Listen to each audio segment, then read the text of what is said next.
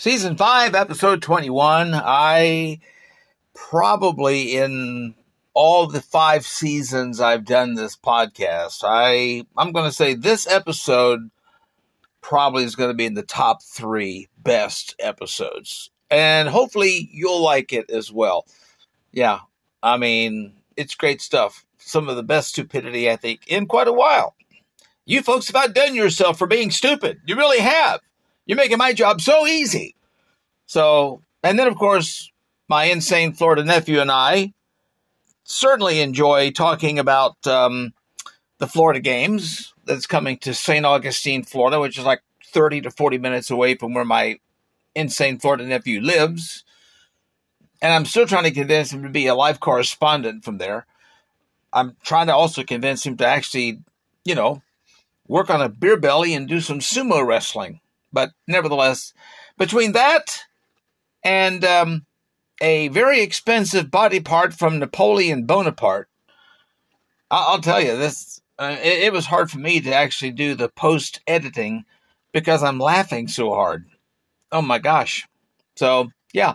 So tell me what you think. Do you think do you think this could possibly be one of the best episodes in my stupid world? Okay. Really, let me hear from you. Okay, leave a message. Do something. Send me send me feedback. I, I'd like to really know your opinion. Okay, is it just me, or am I just being stupid? I'm just probably being stupid because this whole podcast is stupid.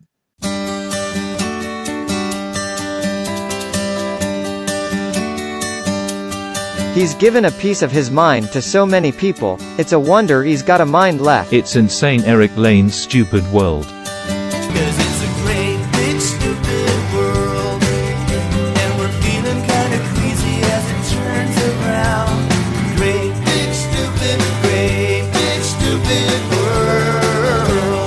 A voice of sanity in our insane world, or a voice of stupidity in our intellectual world, here's the host of this stupid world, Eric Lane. All the stories you're going to hear in this podcast episode are true, and none of the names have been changed because we've all done something stupid. Welcome to my stupid world. I'm insane Eric Lane. Hey, if you see something stupid, please say something stupid and share, subscribe, and rate, review the podcast. You know, this is five star stupidity. When you rate and review the podcast, well, it shows up more prominently when people are out there searching for stupidity, okay? And trust me, there's stuff people are searching for that I got for you this week that, well, all I can say is it's um these are some gems. They really are. And of course, some of the best gems come from either Florida or Pennsylvania. That's why you have me and you got my insane Florida nephew because between those two states, I think we're giving you the bulk of the stupidity in the country. Take, for instance, the 28 year old Florida man who's being charged after housing an alligator in a 35 gallon aquarium in his garage. That's according to the Florida Fish and Wildlife Conservation Commission. An FWC officer responded to an Orlando home where he questioned one Christopher Aberlard if there was an alligator in or outside the home. Well, the officer said Christopher grinned at the question and opened the garage. There he revealed a three and a half foot American alligator in a 35 gallon aquarium tank. Now, the man told the officer that he didn't know anything about the gator, given that it was his dad's, 50 year old Jean Aberlard's house. Christopher then showed uh, the officer five boa constrictors in other aquariums in another part of the garage. Well, according to the FWC, when asked where the gator came from, Christopher told the officer, I don't want to be involved. The officer asked Christopher to have his father call him. So when the officer then spoke with the father, Gene, on the phone, Gene said, Well, he picked up the gator when he saw it crossing the road. He told the officer, quote, he didn't want someone to run it over, pick it up, take it home, and eat it, according to the FWC report. Gene also claimed he was going to take it to Gatorland on the following Saturday. Uh, due to the lack of a required Class 2 permit to possess an alligator and the 35 gallon aquar- uh, aquarium not meeting the caging requirements. The gator was seized from the home, and Jean was charged with first degree misdemeanor for unlawful sale, possession, and transporting of alligators, and a second degree misdemeanor for violation of Florida administrative codes pertaining to wildlife as personal pets. you just can't keep a dangerous swamp creature in your house. That includes offering a room to your local congressman. this guy said he was worried about somebody eating the gator. That's got to be probably the most Florida concern of all time. Well, there's another Florida man who was taken to jail for reportedly exposing himself to deputies, and it was, of course, all caught on body cam video. Flagler County deputies arrested a 40 year old Sean Madden on charges of exposure of sexual organs, assault on an officer, disorderly intoxication, and resisting an officer without violence following a rather interesting confrontation in a local neighborhood. You see, the deputies were called out to Wedgewood Lane and Palm Coast. They got a report of a man acting belligerent and arguing with a woman in the roadway. So when they got there, they found a shirtless guy, later identified as Madden, acting in a rather aggressive manner, screaming and threatening to fight the deputies, according to the officials said in a news release. How much do you, how much have you had to drink? The deputy uh, could be heard asking the man in the body cam video. Hey, what's going on, bud? Can we talk about it? The deputy is asking. The Madden replies, Talk about what? What did I effing do? You know, Madden is screaming at these uh, deputies, I ain't brandishing blank, before dropping his pants down for the deputies, according to the video. Where's my weapon? Huh? Where's my weapon? Well, actually, here's the audio from the officer's body cam of Madden's uh, interaction with the deputies. What address? Give me the address. Four. Four, four cop cars. Come on. How much you had to drink? Let's Because go. Let's so- go. I'm swinging on everybody. Where's my weapon? Where's my weapon? Where's my weapon? Well, once he pulled his shorts back up, the man got on the ground and surrendered to the deputies uh, shortly after that. Then he was taken to the Flagler County Jail and later released and posted a $2,000 bond. Yeah, well, the guy didn't have a gun, as we could obviously see in the video, but he still got arrested for whipping out that love gun. now, the booze really hit this guy hard. Well, luckily, nothing else was hard. Well, down uh, to the land down under, in a small city in New Zealand, they have been plagued by siren battles. These are cars decked out in loudspeakers commonly used in emergency warning systems, and they're often blaring Celine Dion hits. Well, now um, this small city is begging authorities to step in and end the noise. Here's an example of uh, some of these siren battles going on.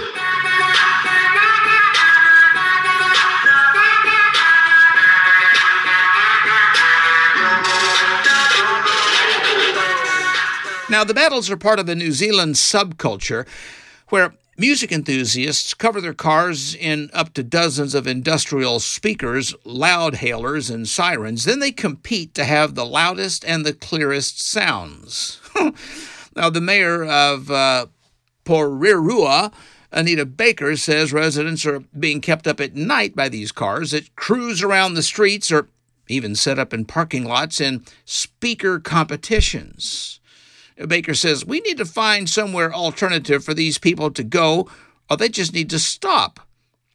Actually, I thought this would be kind of a cool idea to try out on the podcast. So, well, here's my Celine Dion songs on my speakers battling it out.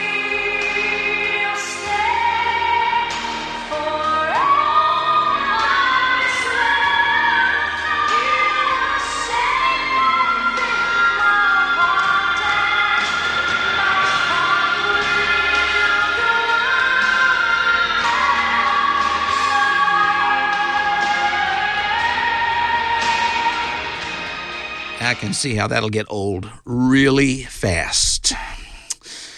Well, this got old really fast for a guy that got trapped overnight inside a steel reinforced concrete jewelry vault in a New York City building after he tried to access his safety deposit box. After about 10 hours, the vault was on a timer and opened on its own to release the customer.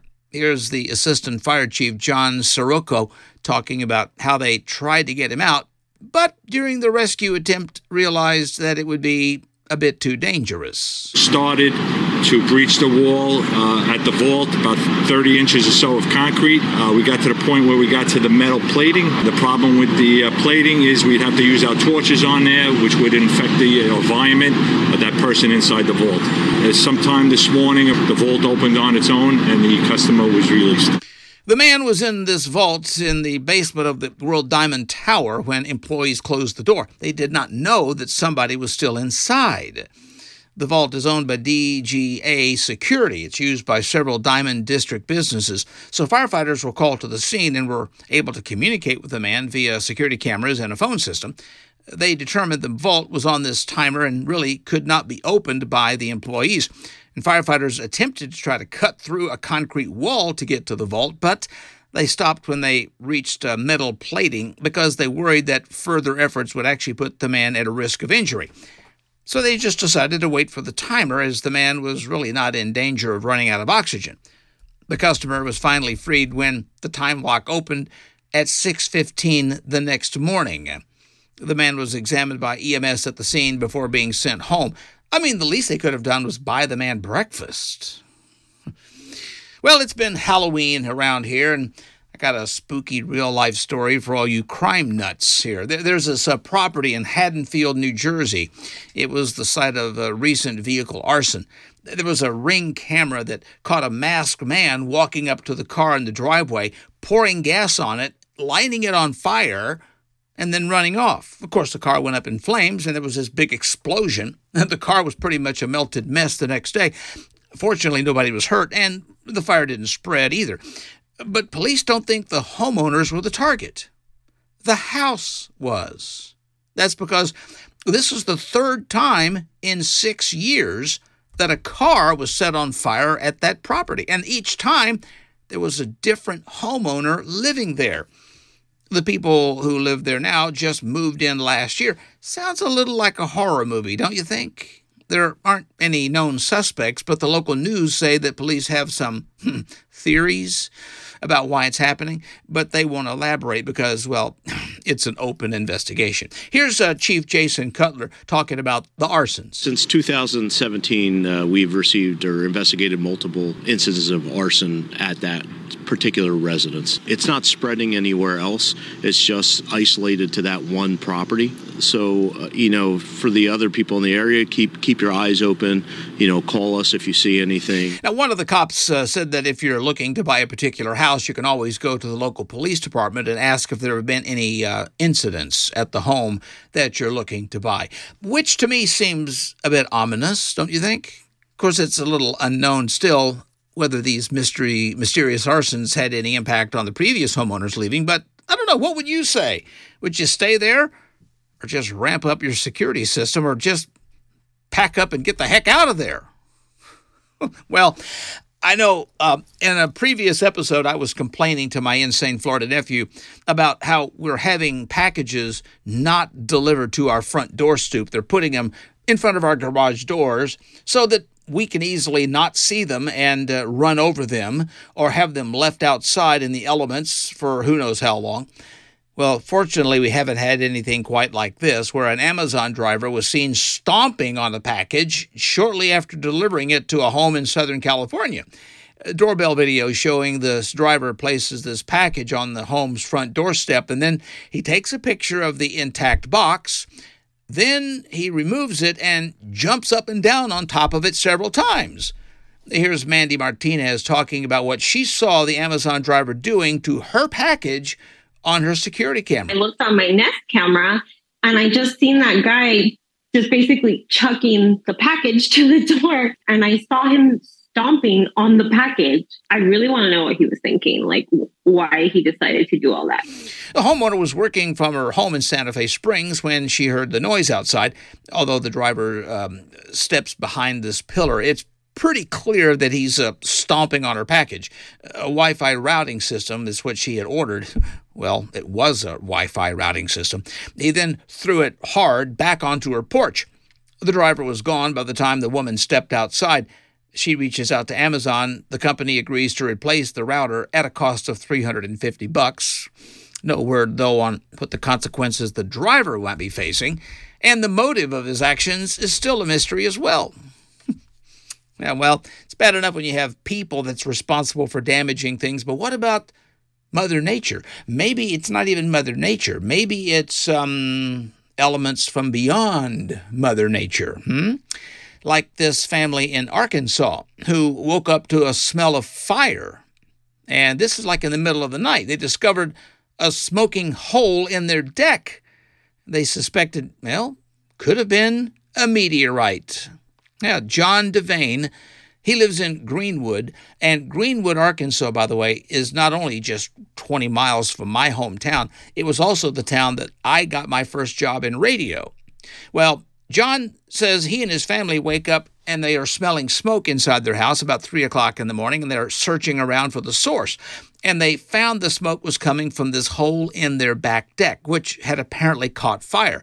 So Devane says the flames had been actually extinguished when a corner of the family's hot tub actually melted from the heat, and that caused all the water to pour onto the deck and put the fire out. So firefighters investigated the hole in the deck and really could not identify the likely cause, other than it looked like it had appeared where the fire had might have started from the ground. So Devane says he and his family are sorting through the debris underneath the deck. Uh, they're going through it with a magnet, and they found a small magnetic rock in the hole left by the fire. The family suspects that the rock might have been of the remains of a meteorite but they've got to confirm their suspicions by having it examined by the U.S. Geological Survey. But because of the backlog, that process might take up to a year or more to complete. But um, here's John Devane talking about what happened and just showing how magnetic the rock is that hit that deck. Listen and see if you can't hear it. It was like three in the morning, and the house was full of smoke. And then I was searching the house. I even got up in the attic, like looking where the, where's this smoke all coming from until we came out here. It wasn't like big, big flames like you would think for that much wood being on fire. My friend Paul gives me this to do metal magnet fishing, and I literally went like that, and it clicked, and like I got a bite, and there it was. You want to see it? Why would there be this kind of fire and a metal rock? A family in California had a similar experience when a ball of ice fell out of the sky and crashed through the roof of uh, John LeClaire's house in Big Bear, California. The family said they were unable to get any answers as to whether the bowling ball size of ice uh, that uh, fell through the roof was the remains of a meteorite or if it had actually come out of a passing airplane. Weird things around Halloween, you know? Of course, a lot of folks have their Halloween decorations up, right? And of course, we've had some stories of some of these Halloween decorations that were more than a little unusual. Well, here's a situation where you've got maybe too many decorations for Halloween in your yard. I mean, if you've got this many Halloween decorations, I'd say you're definitely a Halloween superfan, like this guy in Raleigh, North Carolina. He said somebody stole $3,000 worth of Halloween stuff from his yard in the middle of the night. Now, he goes all out every year. This guy's got so many decorations, an average person might not even know his stuff was even missing. Well, here's Jesse Jones talking about that crime. Just a good time to come here. You, you can dress up, you can do whatever, nobody cares. They took Crunchy the Clown, they took a big a Pennywise I had made for me, they took two killer clowns from outer space. They took a Jason. They targeted and took the good stuff. They didn't mess with the stuff that was cheaper. There's not a resale value for these unless you pop them on Facebook Market and somebody picks them up. I don't understand what, what the purpose is unless they want a big Halloween house themselves. So they stole an animatronic circus clown decoration, a custom made Pennywise statue, two other killer clowns, and even Jason from Friday the 13th. A few neighbors also had decorations missing from their yards too. And it's stupid because a lot of it was very unique stuff that you really can't sell online without being caught. Of course, the good news is that there was an update and all but one of his decorations have actually been returned. He says his neighbors helped locate them. Last I heard, uh, the only one that was still missing was Jason. Ooh. Not really clear who took it all, or if they'll face charges, or if uh, there's been any Jason sightings around.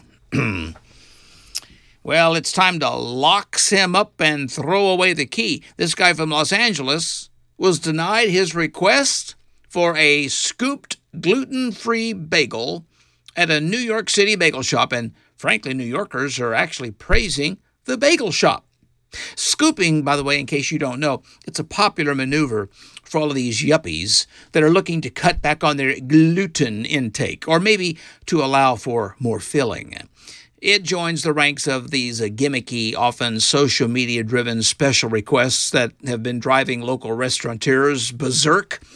Here's a Taylor Offer. Taylor Offer is explaining what happened to him on his uh, TikTok channel. I just went to a bagel shop here. I'm from Los Angeles. In Los Angeles, if you order a bagel, you walk in, you say, hey, can I get a scoop gluten free bagel?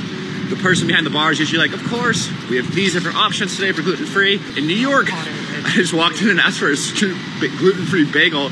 Guy just looks at me and goes, I'm not scooping your bagel, bro. It's like, dude, that's how I want it.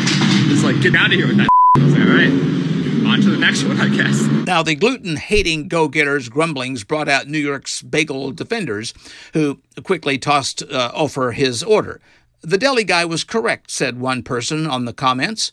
Offer apparently then later got a scooped bagel at another unnamed location. New York's classic bagel culture, you know, has uh, taken a bruising of late, aided in part by a 2021 article in the New York Times by a clueless West Coast living reporter proclaiming California the home of the country's best bagels. The Big Apple's bagel lovers have actually shown signs of restlessness with the status quo one Long Island deli created a stir with their Doritos flavored bagel. I've never had a scooped bagel before. I'm not sure that would even be worth eating. This might be worth eating, though, just in time for Thanksgiving. You ever found yourself on day five of eating Thanksgiving leftovers thinking to yourself, I wonder if I can put this stuff on pizza? Well, now a pizza company is doing just that. But it's not delivery, it's DiGiorno. No, they're selling a Thanksgiving pizza, and it features turkey, gravy sauce, sweet potatoes, green beans, cranberries, mozzarella, cheddar, and uh, some kind of crispy onion topping. All that's uh, piled on top of a very thick Detroit-style crust. That, that's that's really um, that's that's really something. And judging by the responses online, people are optimistic that it won't taste disgusting. The pizzas are not in stores, by the way. You'll have to actually order them online. DiGiorno is releasing a limited number of these Thanksgiving pizzas every Wednesday through Thanksgiving, and each one will set you back about $11 and change. That kind of seems a bit random, but this year Thanksgiving is on the 23rd or 11.23. Get it? $11.23. Okay, anyway. And I've uh, actually posted this for my own family to consider because we're not going to really have a big Thanksgiving meal this year. It's the off year for my family reunion, so I won't be going to Arkansas. So my wife suggested just going and getting a turkey breast instead of a full blown turkey. And I just said, hey, forget the turkey breast. Let's order a couple of DiGiornos. It was a hard no for my wife. My son, on the other hand, the jury's still out on that. Well, somebody got in trouble for their trucks Halloween costume.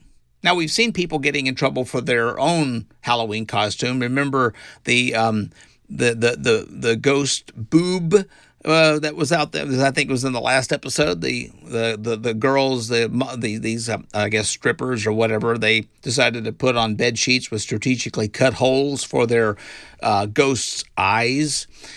Well, this time it's a truck costume that got a little in trouble. Well, kind of. Uh, police in Florida are warning residents about this Chevy truck with green decals to look like a Border Patrol vehicle, but instead it says Booty Patrol. Cops pulled it over recently for illegal red and blue lights and issued a citation. They also posted photos on social media to raise awareness of the truck, telling folks it's been impersonating police and maybe trying to pull people over. I don't know what, maybe for booty violations? well, the owner of the truck says he's never tried to pull anybody over. He's just been posting photos of the truck on social media for a while now, and it seems like he's just doing it simply for fun, not to actually mess with anybody. It sounds like the cops are okay with the decals as long as those red and blue lights are removed and the driver doesn't use the truck to pose as a local authority. I mean, what, miscreants have really no class today. I mean, really, I swear. I mean, everybody knows you just can't go balls deep with red and blue lights like you're a legit LEO. I mean, all while your vehicle wrap says booty patrol. Oh, come on, rookies. I mean, they're just rookies out there. I mean, I'm, I'm actually a little surprised that DeSoto County, Florida doesn't have a booty patrol built into the annual budget. Now, here's a little advice for you kids that you can maybe get on board with, okay? An actual dentist has come out and said if you want to protect your teeth from all the Halloween candy, eat it all in one sitting. Her name is Dr. Olivia Mason. She runs a place near Wheeling, West Virginia called Almost Heaven Family Dentistry. she gave this unexpected advice in an interview with her local news. Now, technically speaking, she said eating all your Halloween candy at once is actually better for your teeth than having a few pieces a day over the next several weeks. So, if your kids ate the entire haul on Halloween night, they did it right.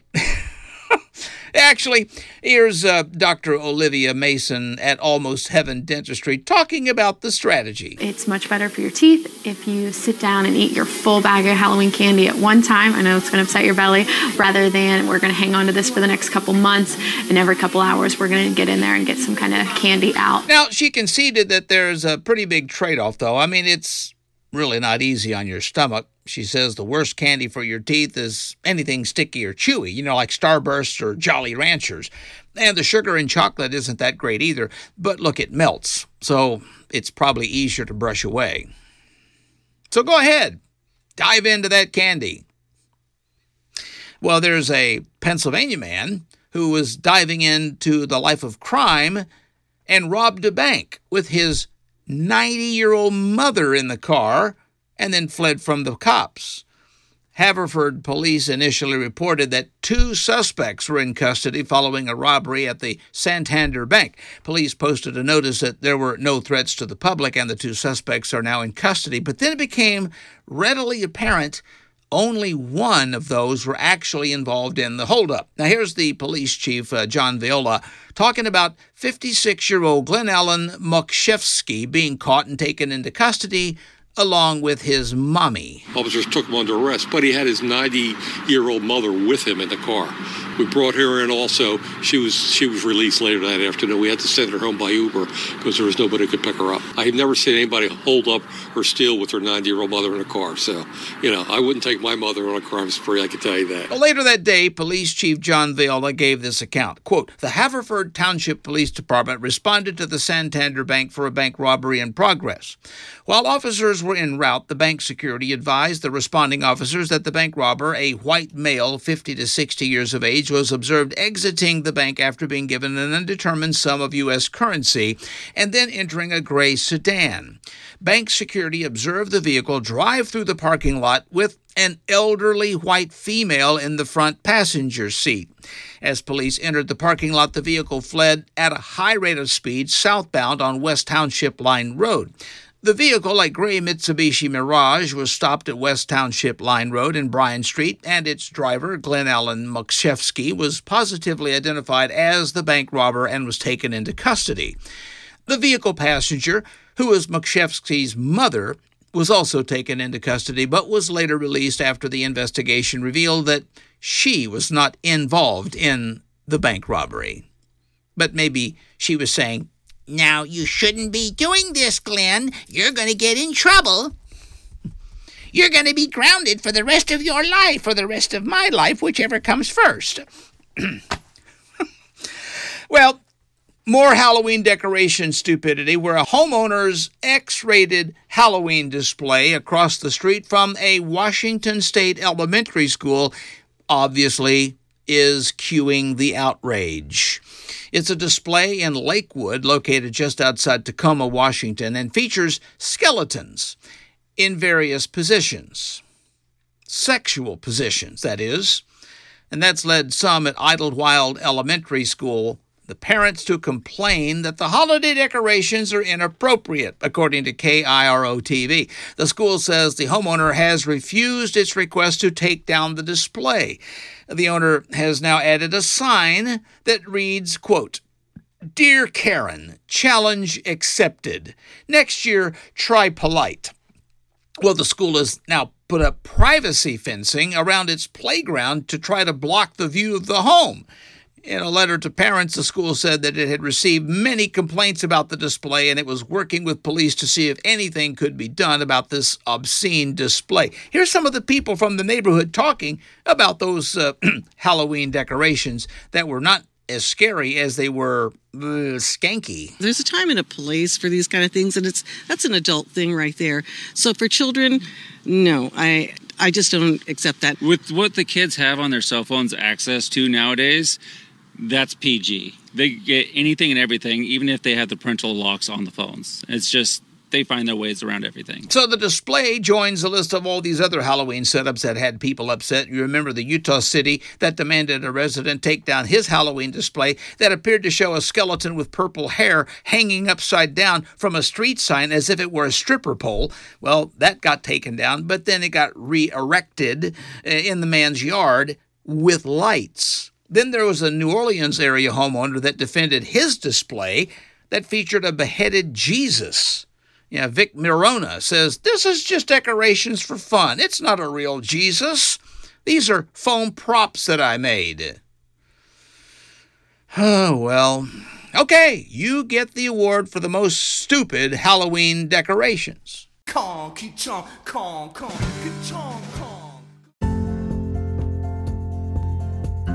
You know, I'm open to talking about anything, but love talking about surviving and the stupidity that's always around us. If you're insane enough to ask, I'm insane enough to reply. I'd love to hear from you, either by leaving a voice message or a written message. You can do that at podcast.insaneericlane.com. Leave any comment that you have from a podcast to a question, and I'll be happy to address either one. Your question or comment just might be played and or talked about in a future episode. And if you or someone you know would like to join in on a podcast, you're more than welcome to participate. If you have the Spotify for Podcasters app on your phone, you can do just that. It's as simple as a phone call. Just download the app at your favorite app store and add the podcast here to your favorites. You can also email me with comments, questions, requests at shoutout at insaneericlane.com. Of course, you can also subscribe to the podcast if you listen on Apple, iHeart, Breakers, Google, Verbo, Overcast, Pocket Casts, Radio Public, Spotify, or any other podcast platform.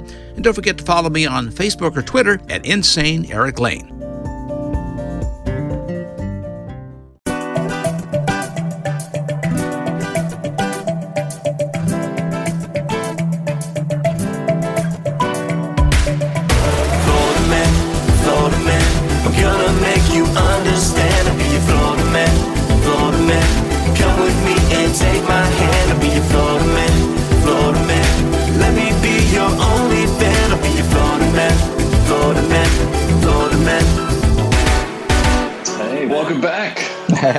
And there's there's the next contestant of the Florida Man Games right there. I well, I was I was just wanting to welcome everyone back. I've got my, uh, a guest, Eric Lane, on my podcast, and uh, Uh, I I want to know something. You know, a lot of these ac- these these high paid actors, you know, they they have to go through significant body changes to take on certain roles for movies.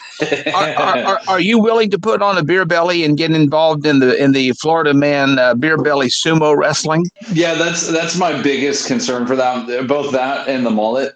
And I, the mullet, you know. Uh, there's other risks and concerns that come with a mullet, but none of them are health related. I think Uh, so. yeah, um, yeah. It's only just going to be for that. It's only going to be just for that one particular season. See, I mean, this this would be the the the pod. this would be the podcast cover to beat all podcast covers. Would have you sumo wrestling at the It Florida Man Games. It would. I, I wish I could commit that much, but I, I think that if I were to commit to getting that much of a beer belly, then it would be much more than a season.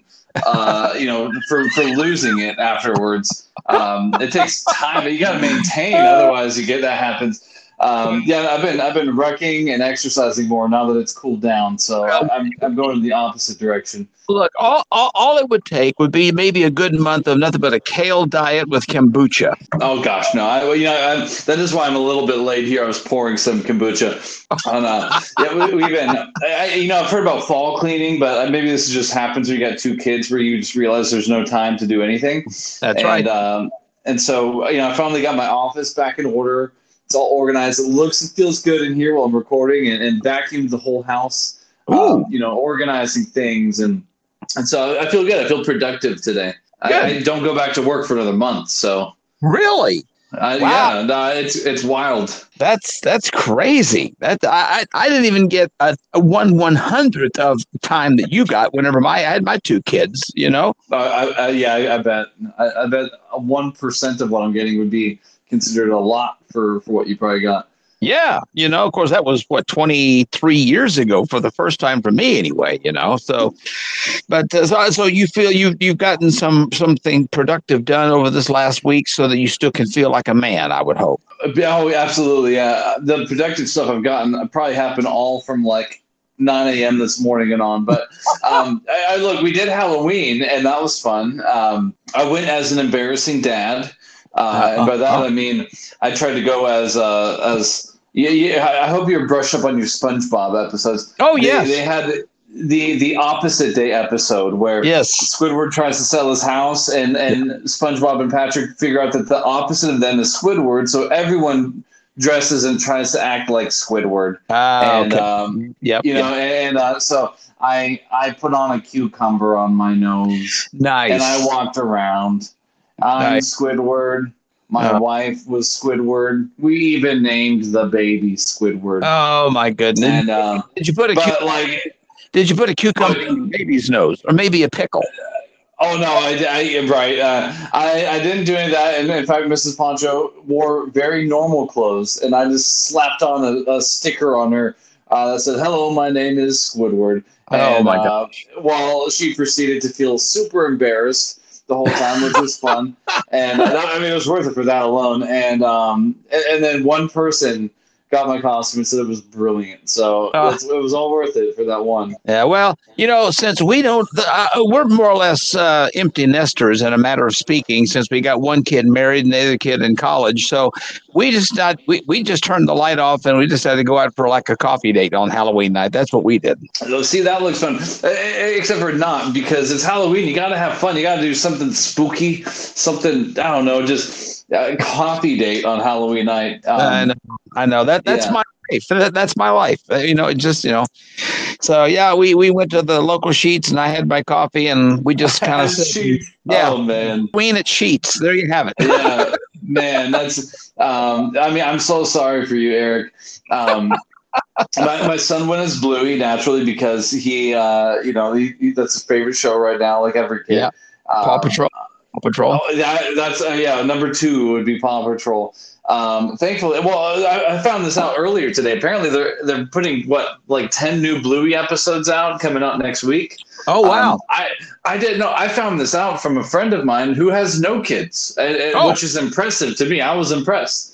Um, Wow. And you know, he responded back that there was no problems. That yeah, there's no nothing going on here. Uh, you know, all Yeah. everything's all normal. Um, It's kind of weird for us. Yeah. Yeah, but we, we actually were noticing there wasn't that many kids doing the trick or treating this this year, or at least in our areas. You know, It, it, it seemed like the same down here. I felt like there was half as many kids as what there normally is. Uh, Yeah. When where we went. yeah. So, but uh, but we did have you know our youth group had a little Halloween party kind of thing where all there were everyone dressed up. The youth director dressed up as a hot dog. The uh, middle school youth director dressed up as Gumby. I don't think any kid recognized who Gumby was. You know? Probably not. What, Yeah. did, what did you dress up as? That's what I want to know. I, I basically put on my Scottish hat and I was a Scotsman. I, I could have put on a pair of headphones and went as a disc jockey, but I, you know. Oh but oh my gosh! What I would what I would have loved Yeah. to have found, I would have loved to have found at least a a quilt, a blanket, or something that was plaid that I could just have tied around my waist and got walked in it wearing a kilt of some kind, you know. But I, yeah. you know, I mean, you do own like a very, very, very, very small plot of land over there. So well, that's true. I know, you know. And it- emphasis on small. Well, I, frankly, if I had found something that could resemble a kilt, I would have worn it in the traditional Scottish fashion. Uh, uh, free balling, commando. That's it. That's it. you Um, know, the only way to do it. You know? I um I, I will say one one exciting thing we did was we carved pumpkins. I sent you a picture of, of my favorite Yeah. one. I, I Yeah. had to do a bluey carved pumpkin, you know. Um, but I, I I made a very uh, I don't know how intricate, but like it was pretty intricate alien head. It looks Yeah. good. It was a it was a, a cool looking pumpkin. Um, That was that was the, cool. the best I've ever carved. And then we, um, well, I, I thought the weather was going to cool down a little bit sooner than it did, and it waited till the day after Halloween to do it. So uh, by the time Halloween got around, the bluey and alien pumpkins were just about shriveled up and toast. you could you could barely tell what they were, but if anyone saw them there, they'd think, "Oh man, this guy was not that good at pumpkin carving, probably."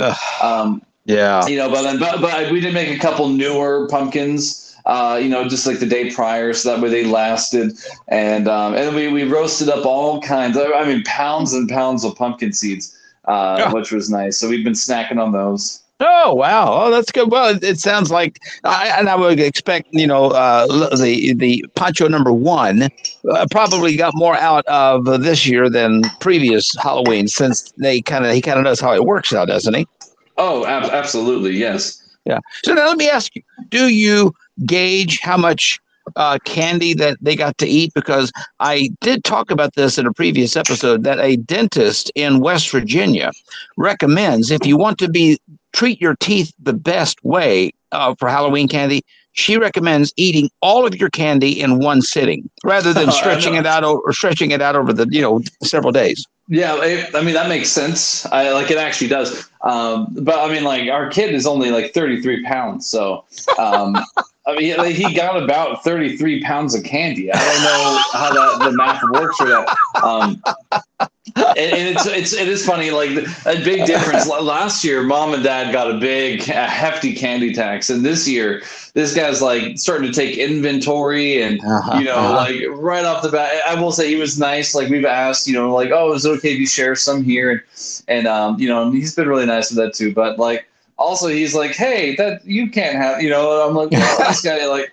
So uh, from going forward, I mean, he's going to be very possessive this time of the year, which I get. It. Yeah. I, I took inventory as a kid, so.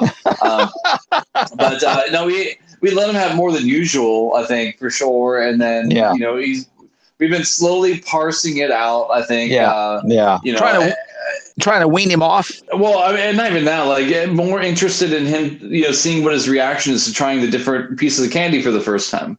Yeah. Um, and uh, you know, and, and then like keeping as like a treat for like you know a couple pieces after lunch or after dinner if he does well, you know, eating and and, and stuff. And then um, you know, he get kind of enjoys it that way. And he's and I mean, honestly, because some of them are like these little small, like fun size Yep. things. You Yep. kind of let Yep. him have more, and in his mind, he feels like he's having more. Like I'm not Yeah. getting just one piece; I'm getting three or four pieces, Yeah. and, and like it, it seems like it's more. And he's just been in a good mood with it all.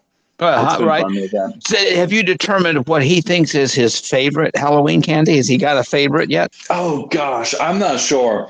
I, I'm not sure yet. He he has liked everything that he's tried to. he he does have a new favorite fish.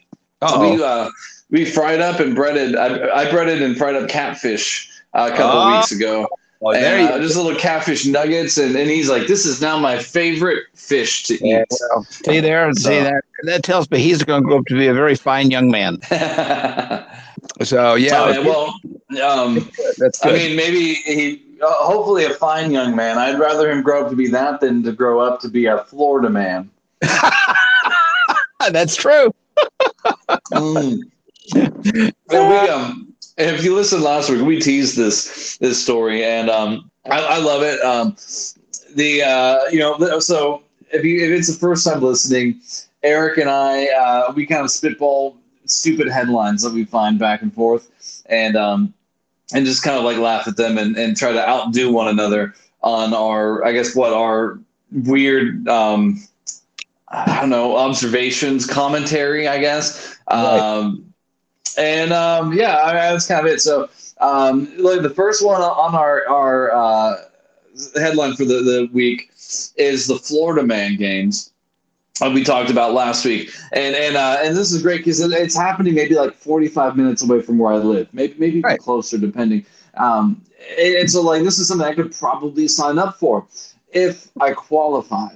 And, Well- and, and so that's what we'll see. If anything else, I think you should be an on the scene correspondent. You know, you you That's could, where I am. You can phone it in. You know, it, it's it's uh, in, you, my insane Florida nephew Pancho Guero coming to you live from St. Augustine at the Florida Man Games. Oh, That just- man. it'd be great to interview some Florida men down there. You know. It would be pretty funny. Um, I, I'm not gonna lie about that. Uh, look, so there's a group of Floridians. Uh, they, they are planning to host the first ever Florida Man Games. Yeah, you can think of it like like the Olympics of Florida men. It's a, it's a competition described as the most insane athletic showdown on earth. The games will poke fun at Florida's reputation for producing strange news stories involving guns, drugs, booze, and reptiles. And I'm going to throw this in also assault with food. That seems to be a big Florida thing. Um, Yes. You know, or, or even maybe like a combination of the four there.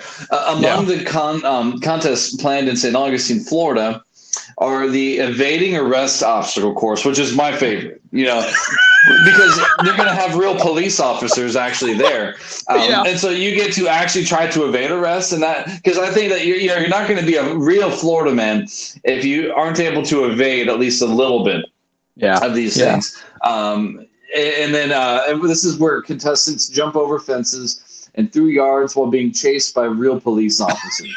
um, I think that's the best one. That's my favorite of the bunch. Um, the, then there's the category five cash grab, in which participants try to grab as much money in a wind blowing uh, booth, Oh. and the self explanatory beer belly sumo wrestling. Oh yeah. That would be my Hmm. favorite. That would be my favorite. Is just seeing a bunch of you know guys that are you know sporting the dad bods out there, just really seeing if they can't you know pile, pile drive somebody down onto the ground or something. That that would to me would be the ultimate right there. Okay. Oh, for sure, yeah.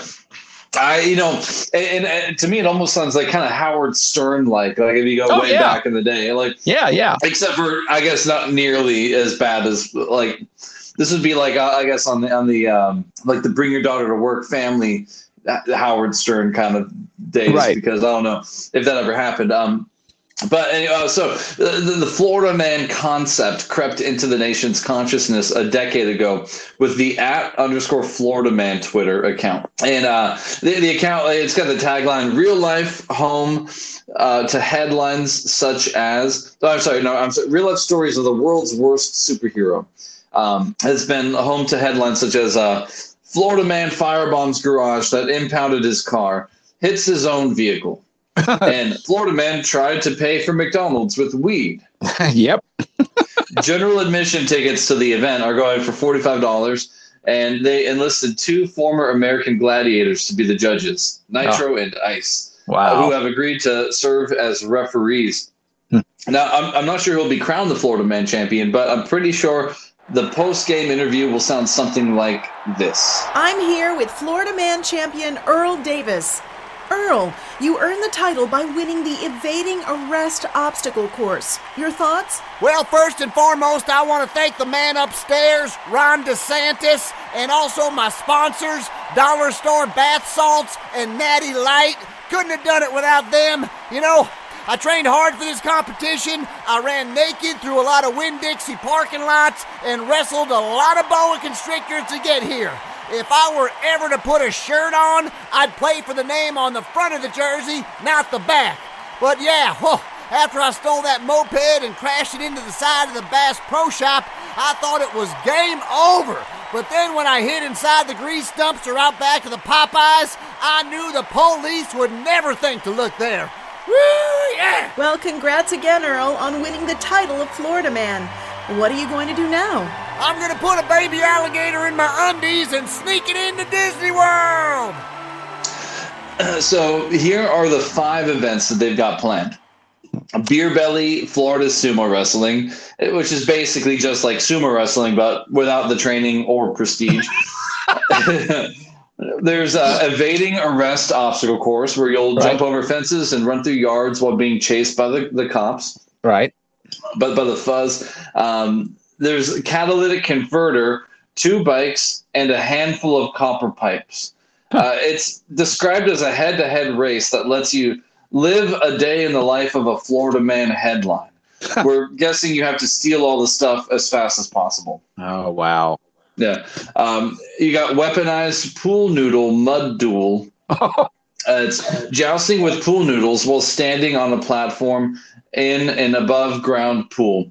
And Wow. then category five, cash grab. It sounds like one of those boxes you stand in and try to grab dollar bills. They say you'll be subjected to hurricane force winds. Wow. Now, of course, all of this is probably assuming that you've already had like a whole six pack uh, you know, before the game started as well. I'm, I'm assuming. that would make it even better. We should get you know some some uh, beer stands out there to be selling plenty of beer at cheap prices to get everybody lubricated for the event. Oh no, yeah.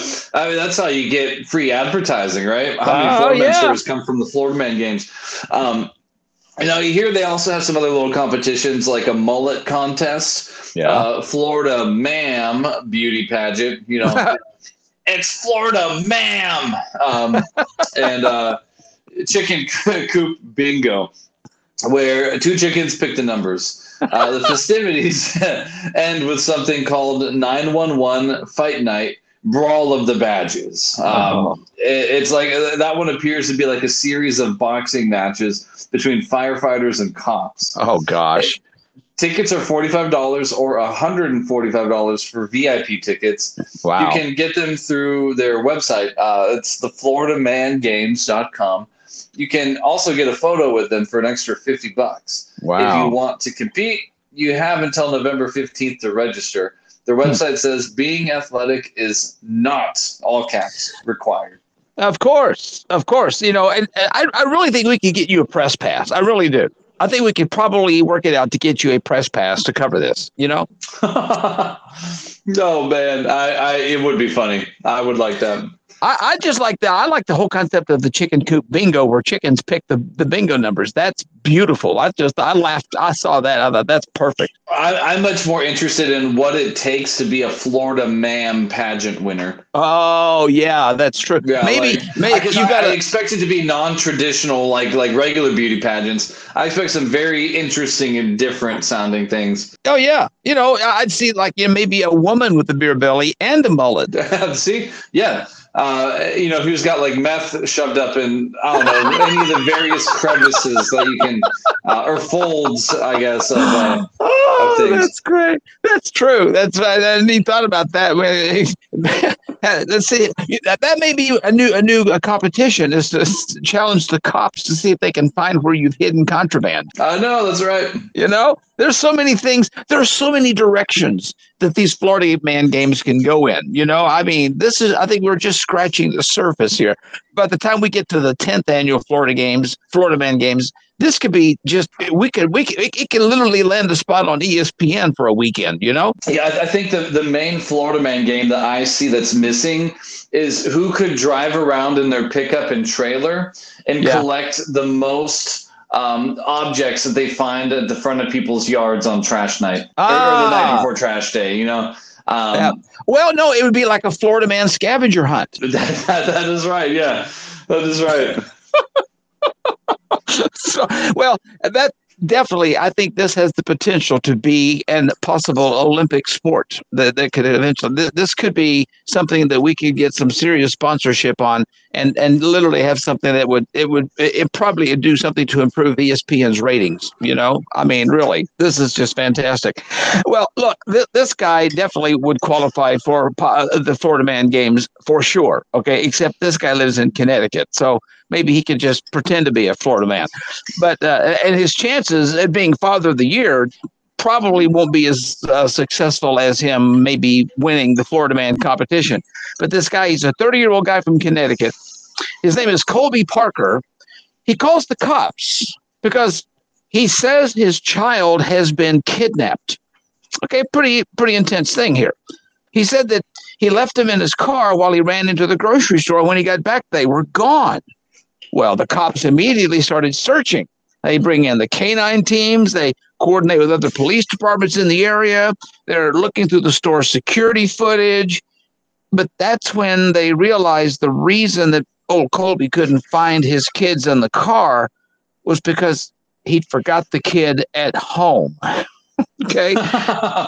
Uh, so the cops go to his house an hour after he reports the kid's missing, found the kid there all by himself at the house.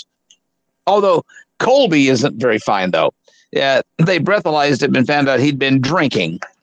So, yeah, he'd actually driven to the same grocery store twice the same day. His kid was with him the first time, but not the second time. And I think that's probably what tripped him up. See, and so they called a family member to pick up the kid. And well, Colby, well, he got arrested for drunk driving, child endangerment, and breach of peace. Of course, he if you saw, if you saw his mugshot, I think the, the guy still looked slightly confused about the whole thing. That- I, I, I was just gonna point that out about how like that he's got this vacant stare of just like you know like, like like he realizes like how dumb he was, but It's kinda like, oh, also, oh, no. he, he doesn't look mad or anything. He's just like no, he's like he's got like, oh, what just happened? Yeah. Uh, Yeah. yeah, oh, yeah. That, that definitely the the mugshot pretty much goes well with the story. That's for sure. Oh my gosh, yeah, um, yeah. You know, look, I, I don't, I don't expect to ever hit a point like that where I, where I, I forget that my kids, you know, I, I leave them at home while I go out and, and call around. But Actually, um, this is a true story. This is Okay. back right, right about the time that my dad was starting to really start to see some visible signs of like dementia and Alzheimer's. Okay, um, but th- and this is so true because I would I would go home to to visit over Thanksgiving, and they would usually pay for my plane trip to fly back to Arkansas. So I'm in I'm, I'm back in my hometown, and um, my my dad um, was still working at the time at his accounting office. So, you know, and there's some other people that's in the complex that I knew growing up that were still there at some of the other offices. But I was visiting around some of the folks, and he, my dad, uh, was had had to leave or do something. I don't know what it was, but he he left the office, and um, I was talking to his uh, secretaries and kind of catching up on what I've been doing. And it was, you know, I don't know, maybe an hour or so. I didn't really lose track of time. My dad came back in. He says, "Are you ready?" And I said, "Yeah, I'm ready." So we got in the car and drove the mile and a half from his office down to my my house. And when we got there, my mom was there, and and she was just like, she's like, "Did you did you miss your father?" And I'm like, "No, I didn't miss him." Well, apparently, my dad had gotten in the car and drove home. And when he got there, my mom says, "Want to know where I was?" And he looked at her and he goes, "I don't know." She's like, "But he was with you a few minutes ago. Where did he? Where did?" And he had forgotten that I was even in the office and drove back home and forgot all about me. And so she made him get in the car and drive back to the office to come pick me up. oh man, um, oh yeah. Well, so yeah, uh, that, at least it's the only time that, that hopefully you've been forgotten. It was, it was a good excuse. Yeah, yeah. But still, uh, that, that, I didn't even realize it. But apparently, there was a minor crisis going on while I was still at the office talking to his secretaries. about the only experience that I kind of remember. Um, you know, I, I don't really have many memories of my dad forgetting me places.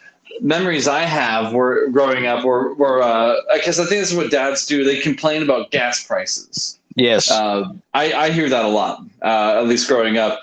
And, um, and so you can only imagine the, you know, the things that, that are happening that I'm hearing now. Um, with this. But like, I get this. So uh, I saw this earlier and I passed it along to you. I just Yeah. found it interesting, a little ironic, I guess. I don't know. Um, so there's a new study about these electric vehicles. Oh, Um, yeah. because I, I've always wondered this: like, how much does it actually cost to fill up? Um, Right. You might say, "Oh, it doesn't cost you anything because uh, you- you're not filling it with gas in the gas station." But I mean, I've been looking at my energy bill in the house, and it's gone up way more than whatever the you know they, they say whatever the inflation has been going. It's Right. way above that. I mean, it, it is up like like forty percent or more. It seems Right. like some uh, some months, and uh, and and so I think like that that it can't be like you're you're powering your car with this stuff, right? Like, and that's probably a big battery with a lot of energy. Like, how much does that actually account for uh, per month, or, or you know, or whatnot? Um, and, and if you don't have nuclear power plant near you, are you powering it with coal effectively? Yeah, that's right. Um, you know so there, there, these are the questions i had like because because i think that a lot of times people like to think that they're doing something good and then they do something Uh, they pat themselves on the back, and then they just don't look back. You know, Yeah. they don't look back to see did it actually work? Is it actually doing what we intend? Um, and uh, well, this this analysis here, it's a new analysis, found that the true cost of fueling an electric vehicle, including excess charging costs and subsidies, is equal to about seventeen dollars and thirty three cents per gallon of gasoline. Wow. Yeah. Uh, or- so I mean, if you think gas is expensive now, I guess just get an EV, right? Um, Yeah. I, what is it that they say? Like, if you think, um, uh, if you think like, was it like healthcare is expensive now? Just wait till it's free. Yeah, They probably say that about college or other things. Like I've heard this about other things too, but like it's real though. I mean, you. You know, when all of a sudden things like nothing's free. There's nothing is free. You're going to pay No. for it in one way or the other. That's Um, right. You know, wh- whether the government says your health care costs will go down, but your taxes will go up by, by the same amount as what your health care went down by. Yeah. Like it, but it's not health care expenses. There's this game that you play with it, right? That's right. You know, where That's you're right. technically not lying, but it's it's definitely My my um, wife, well, my wife has a way of putting it. It's just like you tie, you cut the rope off, or cut the rope off on one end and tie it onto the other. Exactly. I mean, exactly. Yeah. Like it's disingenuous. It's intellectually dishonest. Um, but like you know, people get away with these things uh, because it you know serves, I guess, whatever their purpose is there. And I, I don't care about these. I just want like what's what's real. Like just give me the truth on things, and and then I can make a decision. You know that it's good. If it's if it's as good as it's as you say it is, then you know you shouldn't have to hide anything about it. Um, Sure. well, so at, at earnings, uh, several auto execs pulled back on EV targets. Um, dealers, they, they've been warning of slowing EV demand for months. Mercedes Benz's CFO said this is a pretty brutal space. Several Hmm. C suite leaders at, at some of the biggest car makers voiced fresh unease about the electric car makers' growth as concerns over the viability of these vehicles put their multi billion dollar electrification strategies at risk. GM uh, announced with its quarterly results that it's abandoning its targets to build 100,000 EVs in the second half of the year and another 400,000 by the first six months of 2024. GM doesn't know when it will hit those targets. Uh, GM's Mary Barra, uh, historically one of the automotive industry's most bullish CEOs of the future of electric vehicles. And uh, you know, GM is, has an has an early they've been an early mover in the electric car market, selling the Chevrolet Bolt for about seven years and making bold claims about a fully electric future for the company long before its competitors got on board. Right. While GM's about face was somewhat of a surprise to investors, the Detroit car company is not alone in this new view of the EV future. Even Tesla's Elon Musk warned on a recent earnings call that economic concerns would lead to waning vehicle demand, even for the longtime EV market leader. Ford was the first to fold, uh, which if, I don't think would surprise anybody. They're the first to fold just on the highway as well, if you know what I mean. Um, after, after dealers started uh, turning away uh, Mach E uh, allocations, and the company extended its self-imposed deadline to hit annual electric vehicle production of 600,000 by a year, and abandoned a 2026 target to build 2 million EVs. Wow. For some, this pullback is no surprise. Uh, like me, I'm not surprised by this. I, you know, when, when they when I saw in California that they had rolling blackouts because people Yeah. were buying electric cars, Right. that's California, you know, and that's Yeah. everybody having one. I was like, there's no way that the infrastructure, you're basically saying, great, we're going to make everything run off of the same amount of power plant that you have or energy, but then no one wants to go nuclear for these things either. Right. Um, and then you know you they say it's you know gas is bad for the environment, but then then you got to mine this like lithium ion stuff, probably by underage kids in other countries. Um, and so like what's like it's not good for the environment either. So what's actually worse, or is there any way to to do things without some kind of a toll that it takes? Um, Yeah. well, um, Toyota Motor Chairman um, Akio Toyoda said at the Japan Mobility Show that uh, people are finally seeing reality. And so I guess Ah. maybe Tokyo and Japan's had it right all along, and that doesn't really surprise me. They do make the best cars over there. Yeah. Gas yeah. powered cars, I'll say. Yeah. Yeah. Exactly. Exactly. I- and the I'm- funny I'm- thing I'm a sucker for a gas car. I'm sorry. Yeah. Well, yeah, and what kills me is when they were making these electronic these electric vehicles, uh, they also people were missing things like the sound of a motor running and they were missing the smell of gasoline. So they were actually making some of these cars that would sound like you had the motor and it even had ar- aromatic uh, gizmos that would make it smell like a faint smell of gasoline or exhaust. So you still would have the virtual feeling you're driving a gas powered car, but driving an electric car, paying seventeen dollars and thirty three cents a gallon, basically for Oh the. man, that's that, that's that's just not even right. I'd love to get like an engine code go off on my car while driving it. That you read the engine code, you type in what it means, and and it says like you know the uh, motor sounding you know board uh, you know sensor error, and you're like.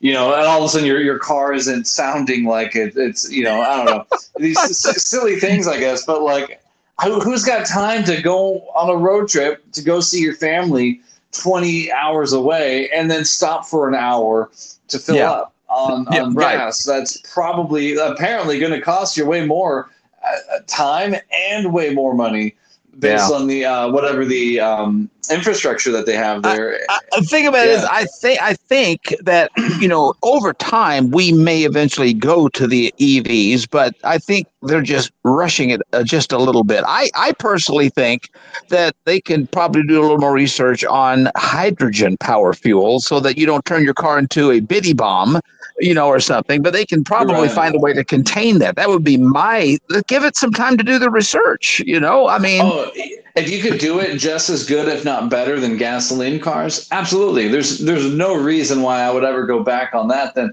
but I, I don't I don't see it uh, being the forever thing at the moment. Right, I- right. I, don't think so. Yeah, especially not exactly. when you've got got the kind of inflation we've got, where um, again, uh, if anyone else has paid attention to their electric bill, Yep. then uh, you know I would hate to be adding even more on top of that, uh, charging my car. Yep, yep, that's right, exactly. I mean, they don't. They just need to kind of give it some time to see a little for have a little foresight, you know, in this kind of thing. Uh, but unfortunately, uh, foresight is not something that is, um, I guess, readily available for everybody. Uh, most people, you know, if you uh, need something, you kind of want to plan ahead to to to get something, you know, right? So maybe we, we do want to have an electric car, you know, and, and, and cut back on fossil fuels. So let's plan ahead and do it in a way that we it's not going to derail the economy. But here's a situation where this person probably could have planned ahead for something as simple as a haircut. There's a a photo that's uh, circulating on social media that appears to show an employee at a Taco Bell in Indiana cutting their coworker's hair in the restaurant's kitchen. I mean, I'm thinking you don't have the time to just, you know, take half an hour to go out and get your hair cut. so it's a former employee, Jennifer Lager, I guess. She said she took the photo at a Taco Bell location in Kokomo, Indiana. Now, Lager said that she was actually fired after photographing this incident and sharing it. She said, I definitely know what kind of things you're not supposed to be doing inside of kitchens, and cutting hair is one of them. Leaguer said that the haircut happened as the crew was getting ready for the lunch rush. So the employee getting the haircut had a trash bag draped draped over, you know, her to, to keep the hair off of her clothing. And Leaguer remarked, now it was only about three feet away from where you make the food. Uh, Leaguer said that she sent the photo to a few friends, not intending it for it to be seen by anybody else. But of course, as you would expect, the photo eventually made it on social media. So, duh. So here's Jennifer, uh, the former employee at Taco Bell that took the picture, talking about what she saw. I was just really shocked to look back and see someone cutting hair in a kitchen. I've never I've never experienced anything like that. I also feel like I did the right thing. So if this is what it takes to do the right thing, then so be it. I'll find another job. So she explains, look, I, I took it out of sheer shock and showed it to a few friends on Snapchat. Now, once she was let go from her job, Leaguer said she posted the picture on her Facebook page and captioned it, People deserve to know what's going on where their food is being made. Now, Leaguer's Facebook post, by the way, has, let's say, garnered uh, quite a bit of attention, has gotten more than 600 comments and almost 900 shares. Uh, Leaguer said that most of the reaction has been basically the same, saying just pure disgust and disbelief that this is even happening. Now, the Howard County Health Department there in Indiana responded to a complaint about the Taco Bell, and an inspection was done. So the department spokesperson there did not confirm or deny that the haircut photo was connected to the complaint, but did release a statement. It says the Howard County Health Department responded to a complaint that was submitted to our office. I sent an inspector to the Taco Bell on West Sycamore Street, and the restaurant was inspected for compliance with the state food code and Howard County ordinance. The complaint was discussed with the management at that time. The inspection report can be released as public information after a 10 day response period. So, Graham McKeen is a food safety expert there and the director of the public environmental health at Indiana University Bloomington. We don't want hair in the food just from a simple contamination standpoint, obviously, he says. Now, McKeen said that the local health departments have to investigate the complaints. He says uh, it's really a high risk for food safety or foodborne illness. It's a critical violation. Uh, no, it's none of that, but it's certainly not ideal. That creates a potential for contamination. So Keene says he's going to expect a corrective action plan to be made to fix the violations. And he said that fines can become a factor if the issues are not fixed in a timely manner.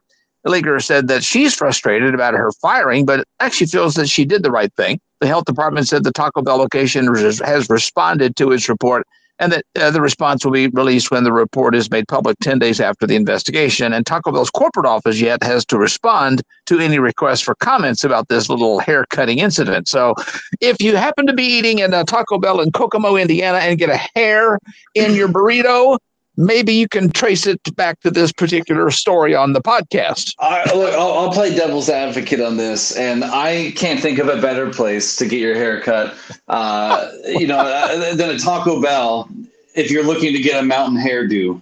Boy, that's true. That's true.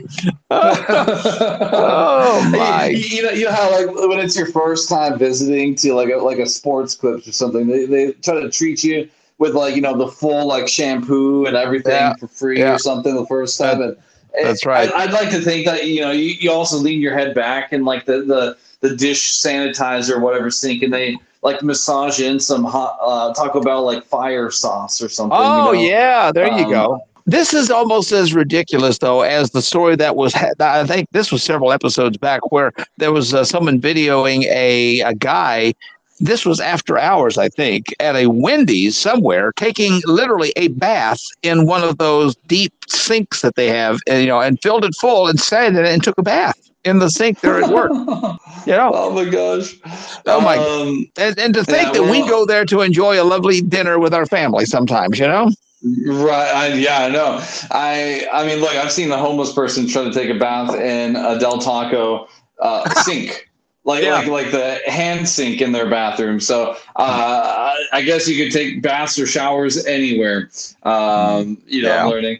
Um, but I, I guess something that you can't do anywhere uh, is, I guess, what where you know, uh, I guess what like college football paraphernalia. Okay. Uh, you might say it depends on which sports team you're going to see, but when the when the college football paraphernalia is an inflatable penis suit, I think that everywhere is inappropriate for that. and what I love about this is uh, the headline refers to this this college football fan as being prematurely ejected. I I think that they could have used a better phrasing um, if he was prema- prematurely. Uh, uh, ejaculated from the stadium. I don't know. Um, I think that was going for. I, I think that's kind of what they were going for. But trust me, when I first saw the headline, that's kind of what I thought. Oh, absolutely, yeah. Um, which is what makes it hilarious. Uh, the the losers uh, of, at Sam Houston State threw a fan out of their stadium because he showed up in an inflatable penis costume, and maybe that's why they blew a massive lead and are now in a, a zero to eight college football program. Yeah. I don't know.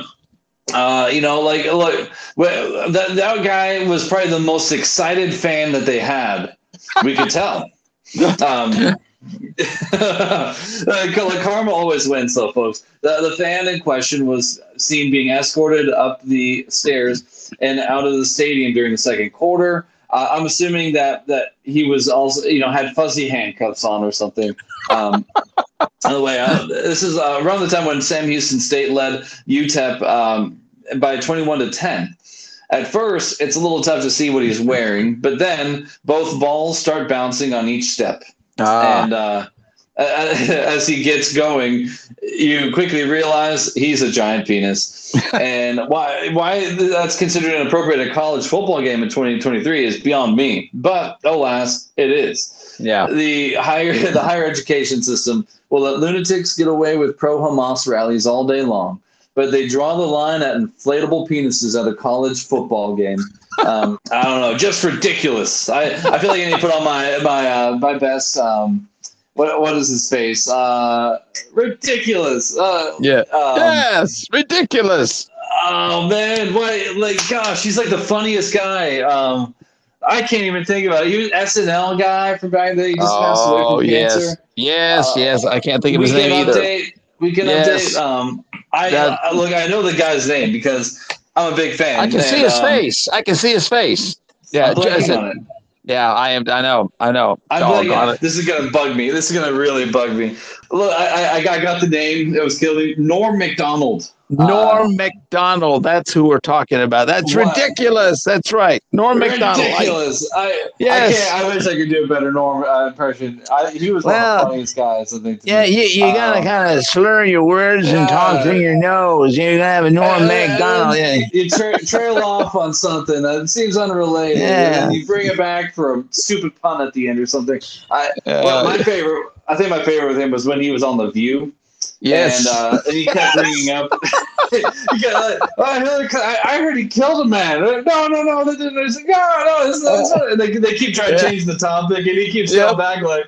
No, but like, Uh, didn't he, didn't he like kill someone though? He, he won't let it go. Oh, my god! God. I Um, remember. I remember whenever he was. Is this even before the Saturday Night Live thing? So he he would be guest sometimes as a stand up on David Letterman's uh, late night show, and it would just kill me every time he was on. It would just crack me up. I love. yeah. I mean, oh man.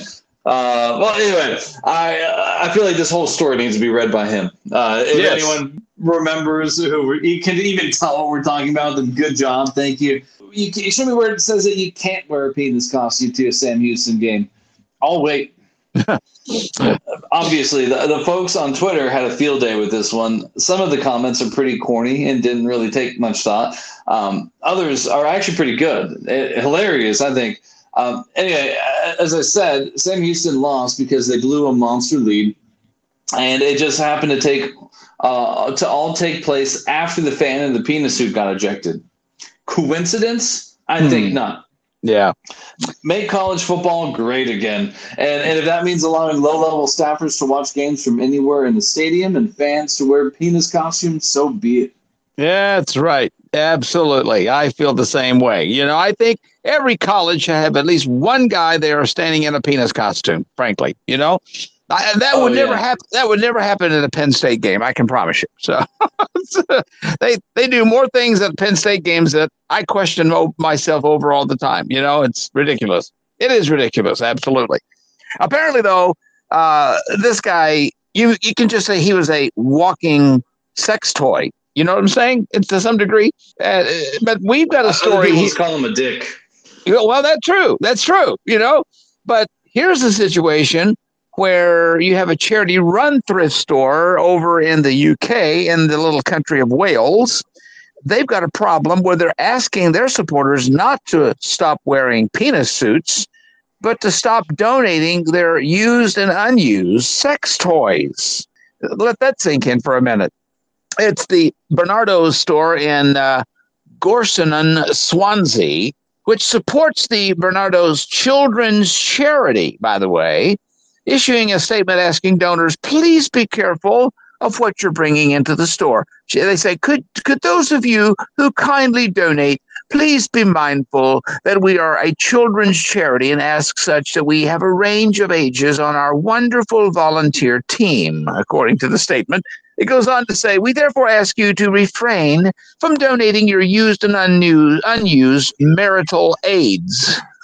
we would like to remind you that the branch has closed circuit TV so that these items can be traced back to their owners. Thank you. Uh, isn't that the most polite thing you've ever seen in your life? You know, well, anyway.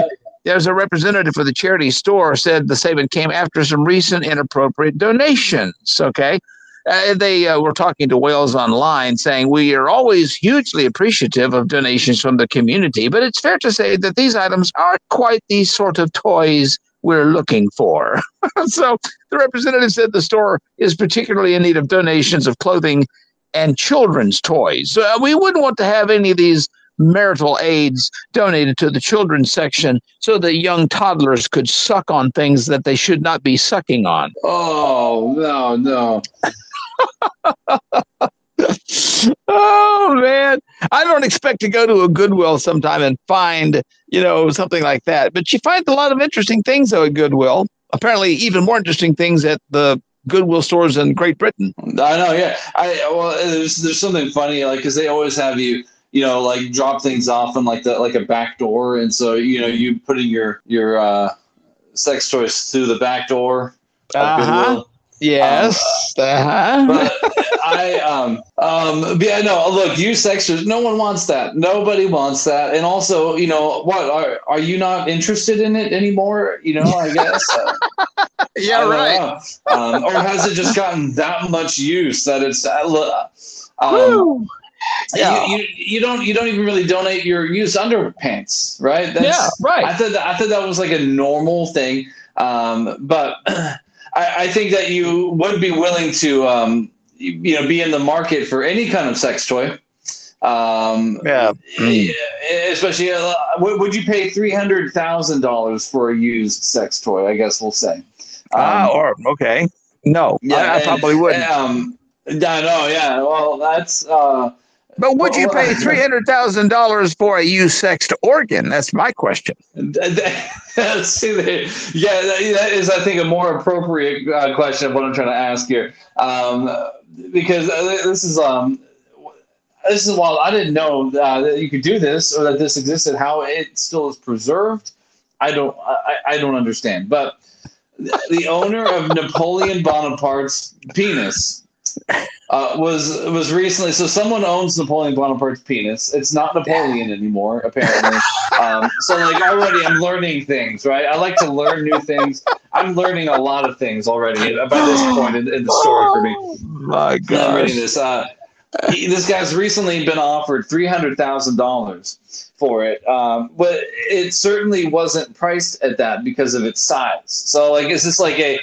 Do you sell these things by the ounce or by Well, by the inch? Look, it reminds me of I don't it, know. re- it reminds me of that very very well well versed uh, axiom: uh, never judge something, uh, never judge a book by its cover. You know, or, or better yet, small th- big things come in small sizes.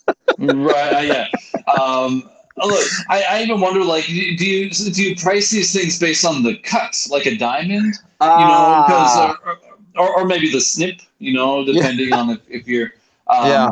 But the, the penis was previously owned by urologist John Lattimer, um, uh, which I assume must be like the most prestigious uh, urologist ever, because like that's just like a, a like a power move to have. I, I'm assuming it's displayed on his desk Is, proudly. my question something. is: Is this Um, like a talking point when the guy goes out to like conventions and you're sitting at this ur- urologist convention and you look over I to know.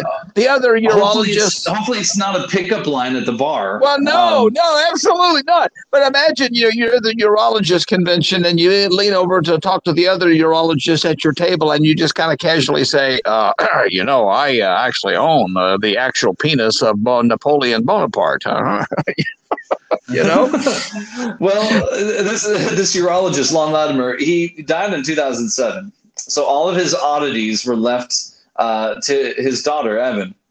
Historian and gosh. broadcaster Ashley Cowie told Moncrief, "The penis of the former French leader is a much desired object." Oh. Um, as it probably was back then, maybe I don't know. Um, she was offered twelve thousand dollars in 1978 for the penis, but more recently, she's been offered over three hundred thousand dollars. Wow! He said. Um, after Napoleon died in 1815, he was transported to St. Helena Island in the Atlantic, where in 1821, Surgeon Francesco Antommarchi uh, allegedly cut off his penis.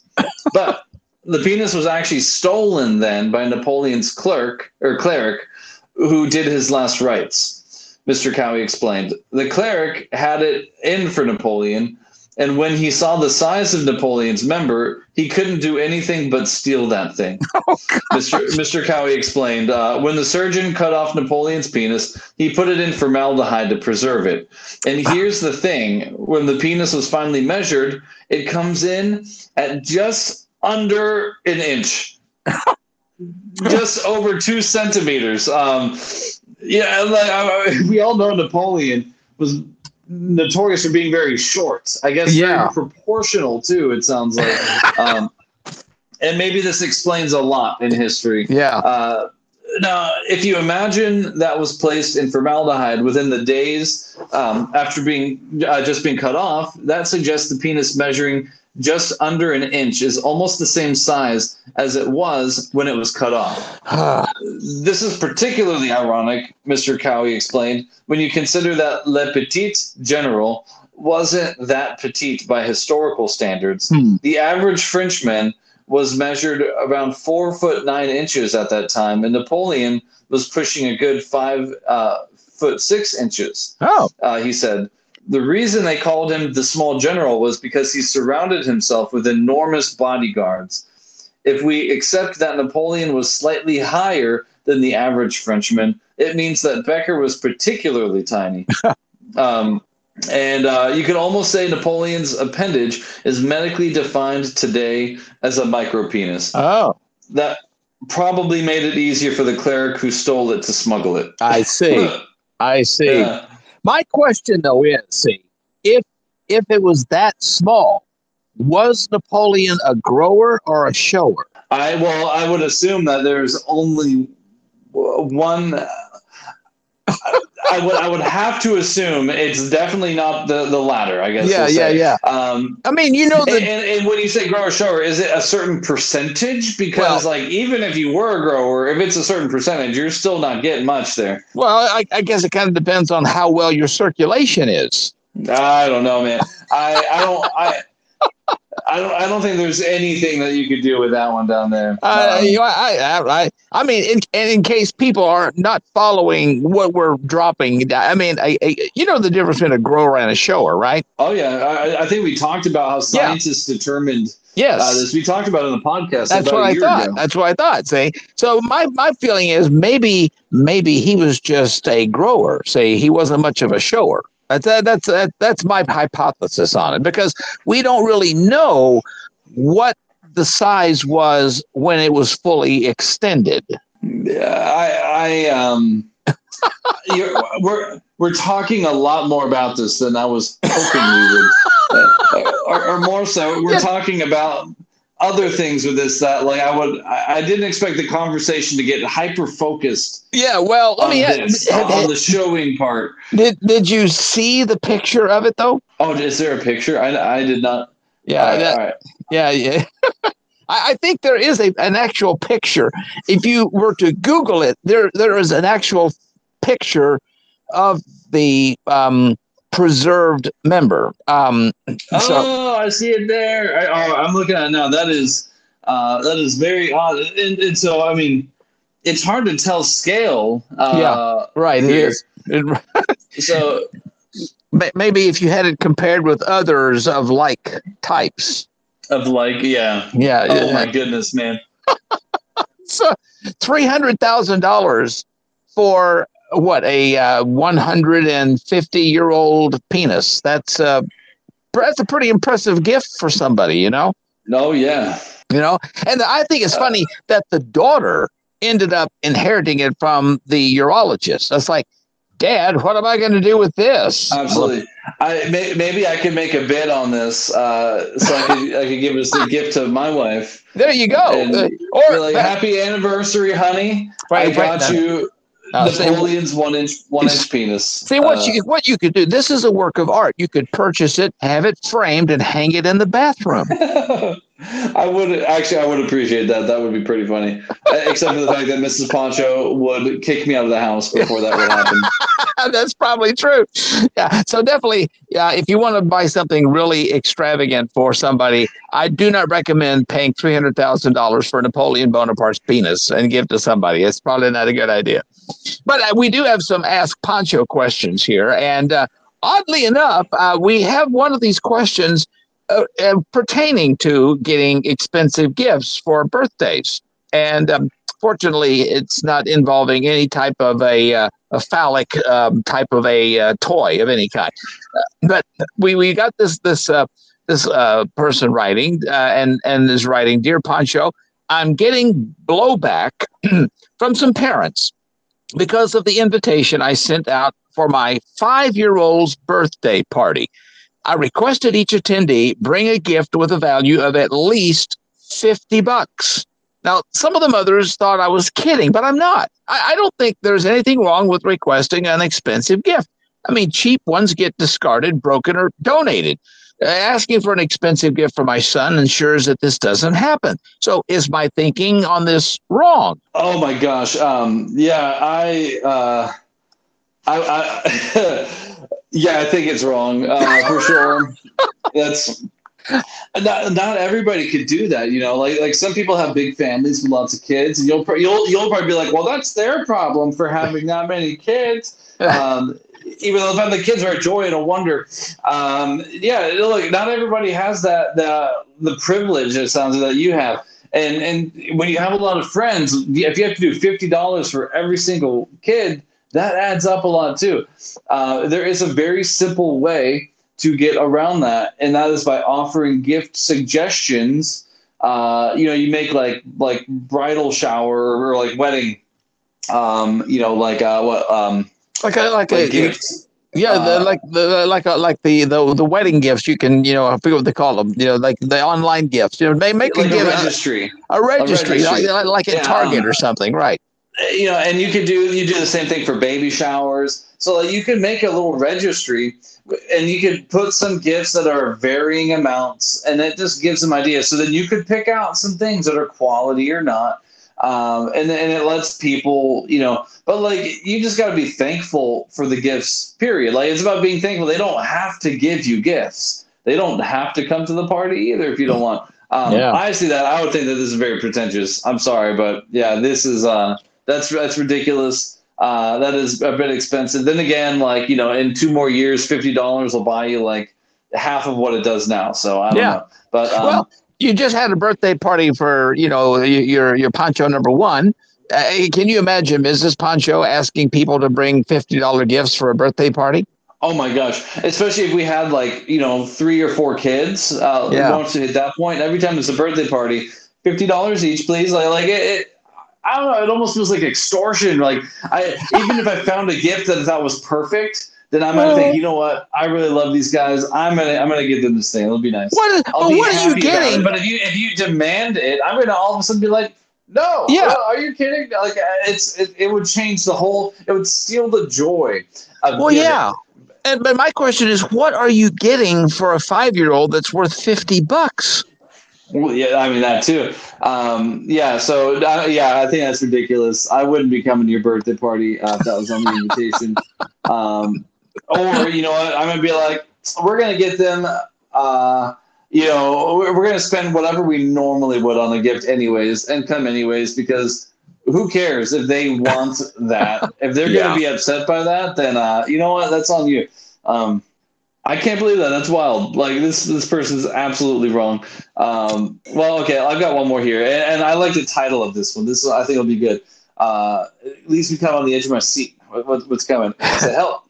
My newlywed husband humiliated me during our wedding vows. Oh, Um, like, like before we even start here, um, you willingly said "I do" after the vows. I'm assuming so. it's gonna be, you know, like you agreed to whatever. Like I'll, I'll get into this. We'll see. Um, all right. So they say I am the most unhappy newlywed. My husband embarrassed me during our vows.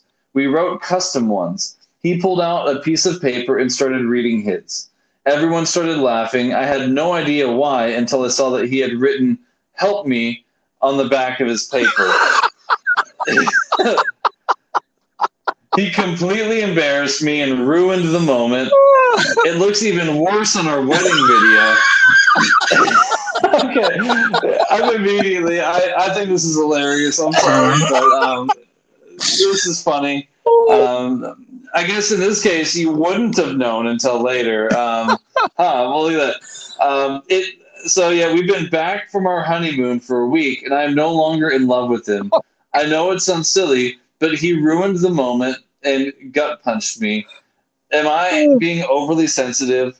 My best friend says if I'm not happy, I should ask for an annulment.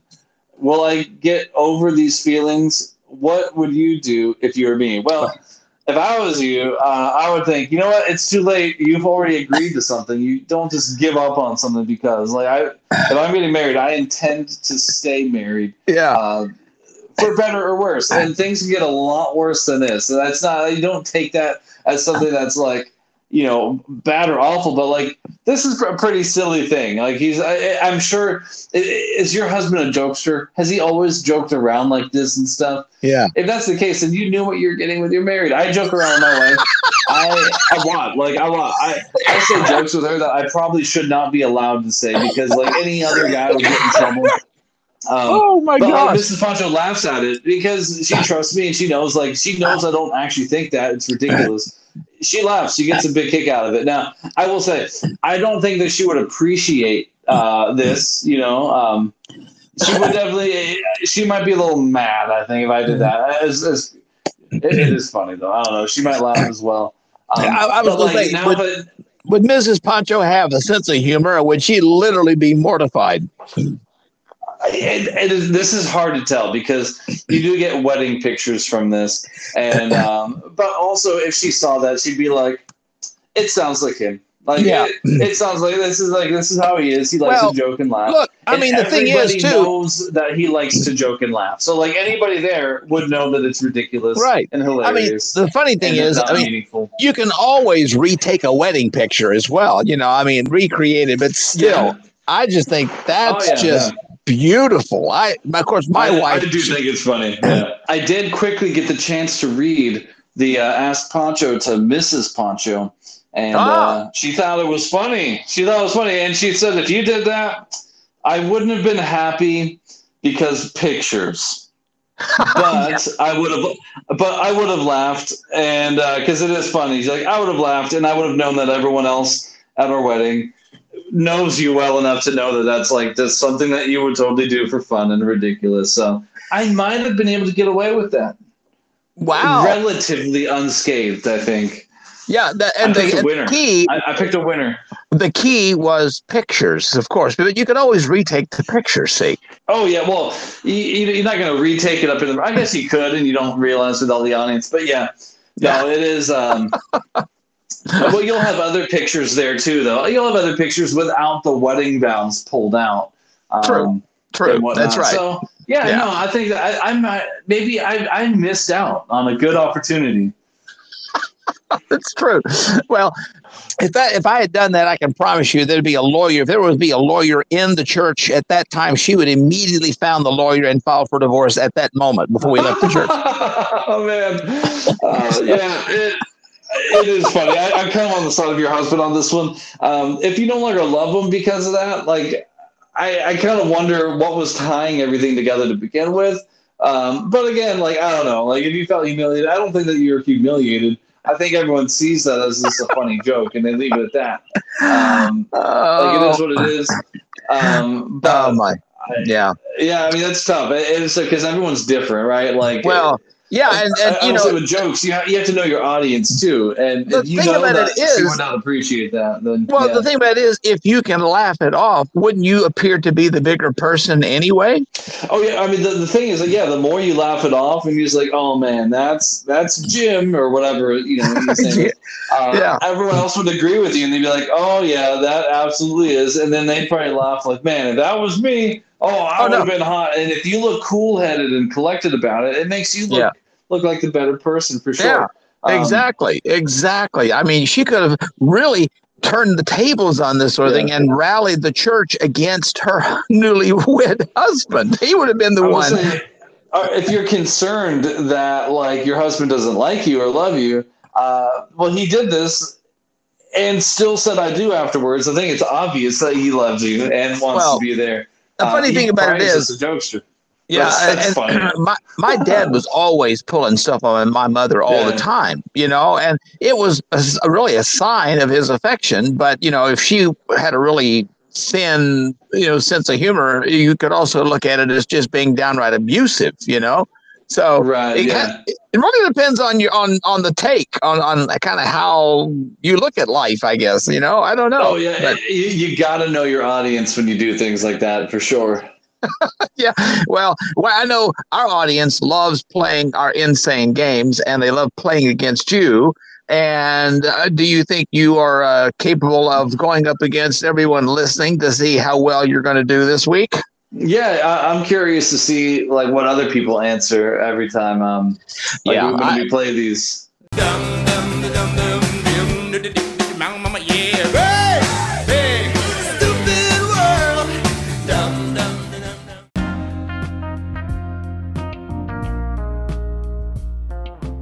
Help spread the stupidity. Share, subscribe, rate, and review the podcast. Give it a five star rating because this is five star stupidity.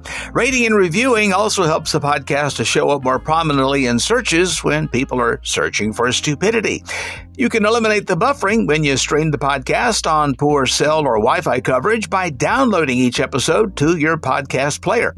Podcast Addict is the app that I recommend for optimum performance. It's free with two types of paid versions too. In addition to this episode, there's always the other episode in this feed, the midweek bonus episode featuring the Insane Week in Review and the Genius Awards for the Stupendous Stupidity.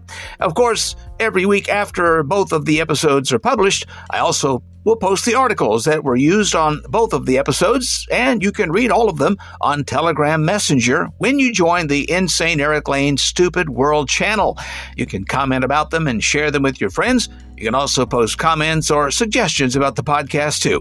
Preview the channel and get a link to download Telegram Messenger at t.me insane Erik Lane. That's t.me slash insane E R I K L A N E. It's free and available in desktop or mobile versions for Windows, Linux, Android, or Apple platforms. And follow me on social media using the handle at Insane Erik Lane on Facebook or Twitter, or visit insaneeriklane.com.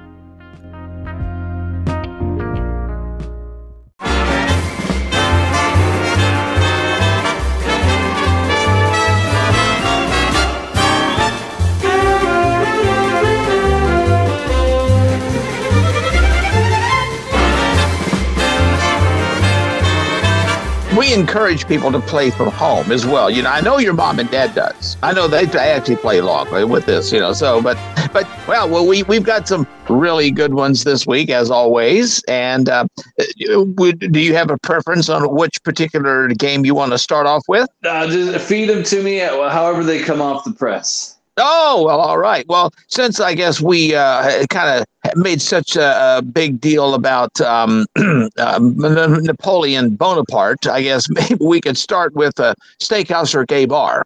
so, well, we'll kick Did, off did you with say Napoleon Bonaparte? But so yeah, Napoleon Like- Bona, Bonaparte. That exactly. Boner. He's only yeah, got Bon- part of a boner, is I think what Yeah. that means. okay. Yeah. So we've got uh, a couple. Uh, got a few businesses here, and I'll read you the name of the business. You tell me if it is a steakhouse or a gay bar. Some of these maybe you may have heard before, but uh, here's one in Ashland, Nebraska, called Round the Bend. Round the bend. Um, yeah, if you're going round the bend, um, I think that this is going to be. Uh, you might as well, you know, another name for this. I think could be called bend over, over the bend. I don't know. I, I'm going to say it's a gay bar. Round the Bend. Either that or you're a big fan of Creedence Clearwater Revival. it's actually a steakhouse. It's your your next business here is it's called the Ranchers Club in Albuquerque, New Mexico. The Ranchers Club. Um, well, Unless it's a bunch of gay ranchers, I think it's a steakhouse. yeah, that would be interesting. Actually, yeah, it is a steakhouse. That would be an interesting though. That be, it'd be kind of a whole new take on Brokeback Mountain or something. So who knows? It's a it puts a different, uh, I guess, connotation to the word husbandry. yeah, right. All right. Well, here's an interesting uh, business. Uh, they're located in Phoenix, Arizona, called Caramba. Ca- Caramba. I think Caramba is going to be a gay bar. Ay, caramba! It is a gay Uh. bar. Yes, it is. All right. Here's one, uh, and an interesting town where it's located too. It's uh, the name of the business is called Foggies in Christmas, Michigan. Foggies.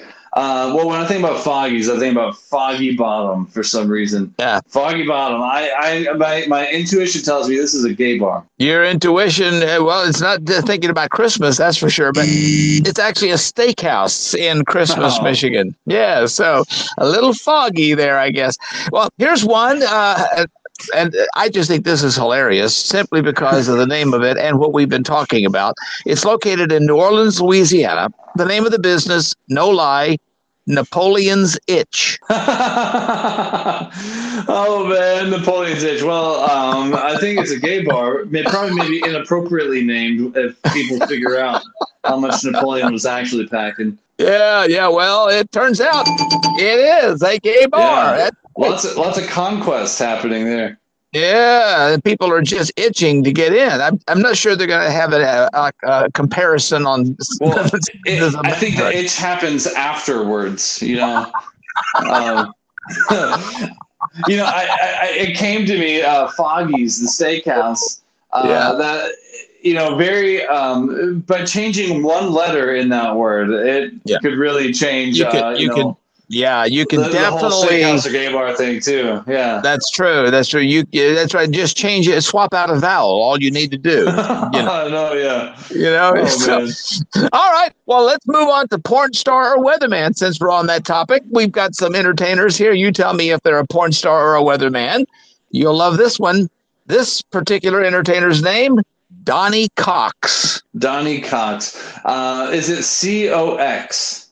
It is C O X. Correct. All right. Um, you know, this is a tough one because it, it always sounds like it should be something, but but there, there's a lot of, of Cox in the media business. Um, Yes. As uh, both pun both intended and unintended. Yes. And um, I, I get this feeling that it's a radio, like or someone in media or something. I, I think it's a weatherman. I'm gonna, Yeah, I'm gonna yeah. throw it out there. And not to mention, there is uh, Cox Communications as well. That- You know, that's, that's- exactly what I'm thinking of. Yeah. Yeah, yeah. So, well, in this case, Donnie Cox is a weatherman in New Bern, North Carolina. I knew it.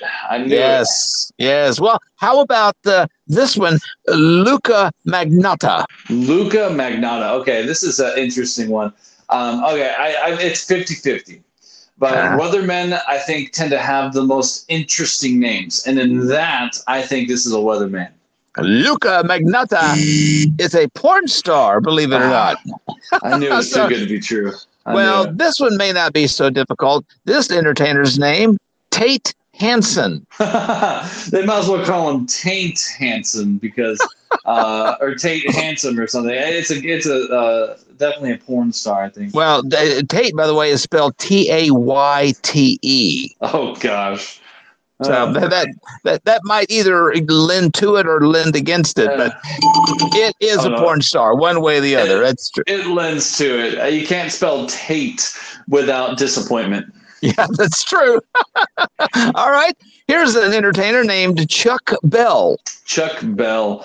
Um, well, I've heard about the Bell curve, but in this case, I think that uh, with a name like Chuck, we're probably talking about a weatherman. Ah, yeah. So uh, Maybe, weatherman. maybe Bell Weather. Yeah. Yes, he's a weatherman in Washington D.C. All right, and your last entertainer is Travis Herzog. Travis Herzog. Um, oh man, this is tough. I, you know, I don't know what it is. Uh, Her- Herzog doesn't jump out as anything to me. It sounds very normal, what screams Yeah. weatherman. But for some reason, Travis makes me think Ah. porn star. I don't know why. I'm gonna, I'm gonna lean in on the on the Travis hunch. I'm gonna say it's a porn star. Uh, well, you should have thought about Herzog. He is a Ah. weatherman in Houston, Yeah. Texas. I thought, So- I thought as much. Yeah. Yeah, you're right. It was kind of 50 50. So, well, maybe we'll see how you do with strip club or daycare. I've got some businesses here. You tell me if it is actually a strip club or it is a daycare. Your first business in Atlanta, Georgia. It's called Magic City. Magic City. Um, well, oh goodness, Magic City. Uh, I think this is gonna be a strip club. Oh, my goodness. Surprise, surprise. It is indeed a strip club. Yeah, it's good. Might as well call it Ma- Magic Titty. Yes, that's right. All right.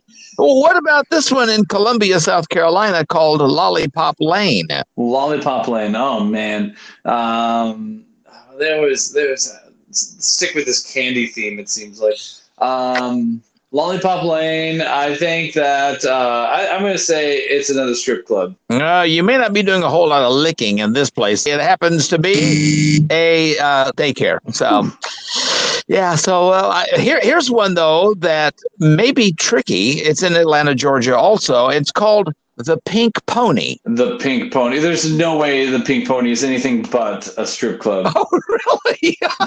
Absolutely, yeah. Uh, yeah, I can. I, I don't see you bringing your son to a daycare named the Pink Pony. That's probably a good point. There. Yeah, it is a strip club. The, Indeed. the only other thing that could sound more strip clubby to me would be like the Pink Poodle or something. Oh well, yeah. Well, or or there might be this in Richmond, Virginia, called Daddy's Rabbits. Daddy's Rabbits.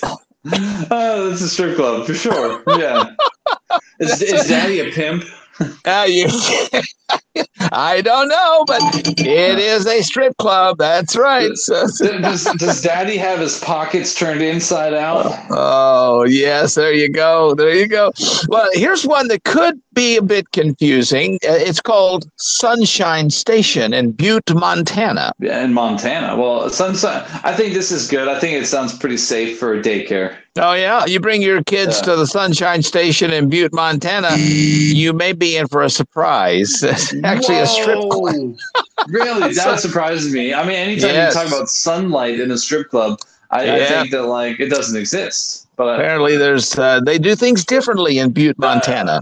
yeah, no, that actually shocks me. Yeah, yeah, believe it or not. All right, well, let's see how you do with golf course or rehab. We've got some businesses here. They could be a golf course or rehab based upon the name. You can tell me one way or the other. Our first one is in Louisburg, Kansas, called Gold Bridge. Gold Bridge. Um, Gold Bridge, I'm going to say, is um, a golf course. Mm, yeah, it's a bridge over troubled waters, actually. It turns out it's a rehab. so, all right. How about this one? River Marsh in Cambridge, Maryland. I, okay, well, I've never heard of someone golfing in a marsh, so I'm going to say it's a rehab. If you're in Cambridge, Maryland, though, you are golfing in a marsh. It's a golf course. Nothing makes sense in this game. That's right. That's right. Well, here's one in Lexington, Kentucky. It's called Griffin Gate. Griffin Gate. Well, that sounds fancy enough to be a golf course. And You know what a griffin is? It's like that Scottish Oh, yeah. lion. That's uh, a, that's why maybe it's a Scottish golf course or something. Yes, it is a golf course indeed. All right. How about one back up in Montana, in Bozeman, Montana, called Bridger Creek. Bridger Creek? Yep, Bridger Creek in Bozeman, Montana. Uh, I'm going to say golf course. Ah, yes, golf course it is. So if that's the case, what about Walker Creek in Montgomery, Alabama? You know what? Uh, let's stick with golf course. And if you're in Montgomery, you'd say rehab. Uh, yeah, I, I should have. I should have known better. I think. Yeah, it was a little switcheroo there for you. So yeah, but not too bad on that one. But uh, we always do good on uh, fake news or Florida. So we've got some headlines for you now. We'll see how well you the, do. The headlines might be good, like uh, you know, inspiration for future Florida Man game. Oh, you got that right. Absolutely. And, and and and from your mouth to God's ear, our first headline says a Parkland man removed a nine foot alligator from his pool using only his bare hands. Oh yeah, alligator wrestling. That could be a good good sport. Um, you know what? I'm going to say Florida. I've heard, of, I've heard of a lot of people doing things like that. Uh, yeah, well, in Florida, you probably would have alligators in your pool. Exactly. That is a true Florida story. All right. How about a Tampa Bay stripper got charged with aggravated assault after she passed gas on a customer who refused to pay for a lap dance? Okay, I think I've heard this one before, and I'm going to say that it is fake news. Ah, it actually is fake news. Oh, man. Fake news. I heard the. That's good. All right. All right. That's good. All right. How about this one? A Pinellas Park man got arrested for making love to a stuffed Olaf inside a Target. Oh, this is a class. I think about this one more often Oh, yeah. than I should. Um, last week, whenever we we talked about the Olaf last week with That's the other right. stuffed animals. So uh, this is Florida. Absolutely. In fact, that was one of our most popular episodes, I would Is think. it- Uh, is it really? I think I we had a lot of had a lot of listeners on that Frozen train, episode. huh? Yeah. a lot of lot of listeners on that one. All right, here's one where a Port St. Lucie woman was arrested for shoplifting at Walmart after putting a 12 pack of Coors Light in her five year old's daughter's Barbie backpack. Barbie bag. No, there's no way you're going to get a 12 pack in a child's backpack. I've seen how big those things are. This is fake news. Yeah, absolutely. You got to be you got to think realistically on some of these things here. All right. Yeah. Look, All look, right. They're Florida men. They're not magicians. That's true. That's true. All right. In your last one, a security guard was fired after uploading videos of his farts to Instagram. Uh, yeah, yeah, this is Florida.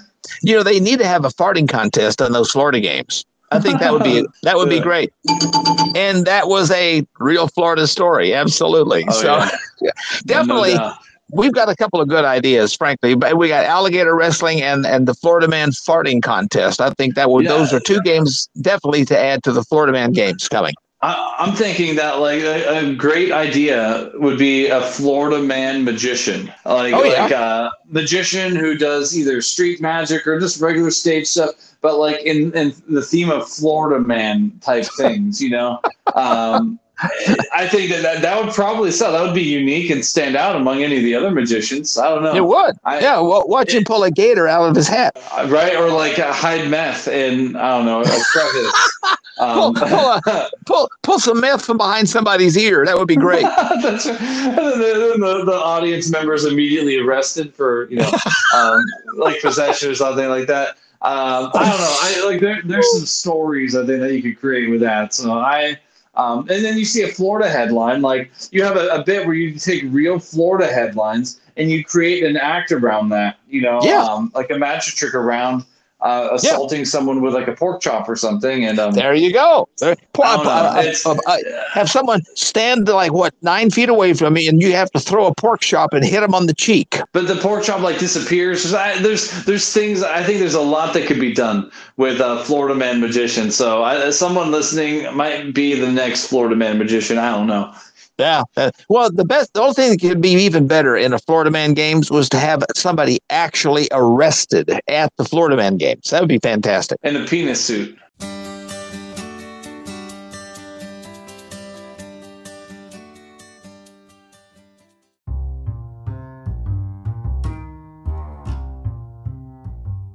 You can really get up close and personal by interacting with the podcast and get the real time updates and a little of the uh, articles from the stupid stories that you hear when you join Insane Erik Lane's Stupid World Telegram channel. I'll be posting links to the stories that I read here on the episodes. You're able to read the actual articles, see the pictures, look at the videos, make comments about what you have actually seen or read or even heard about, and even share some of your own stupid stories with um, everybody in the community. Visit t.me slash insane Erik Lane. That's t.me slash insane E R I K L A N E. You get a preview of the channel, and there's also an opportunity to just download the, the Telegram Messenger right there from the preview channel right to your device, desktop or mobile, for Windows, Linux, Android, or Apple. And also, you can interact with me as well on social media. Follow me at Insane, E R I K L A N E, on Facebook or Twitter, or visit the website at InsaneErikLane.com. Kong, ki kong, kong, ki chong, kong, ki song.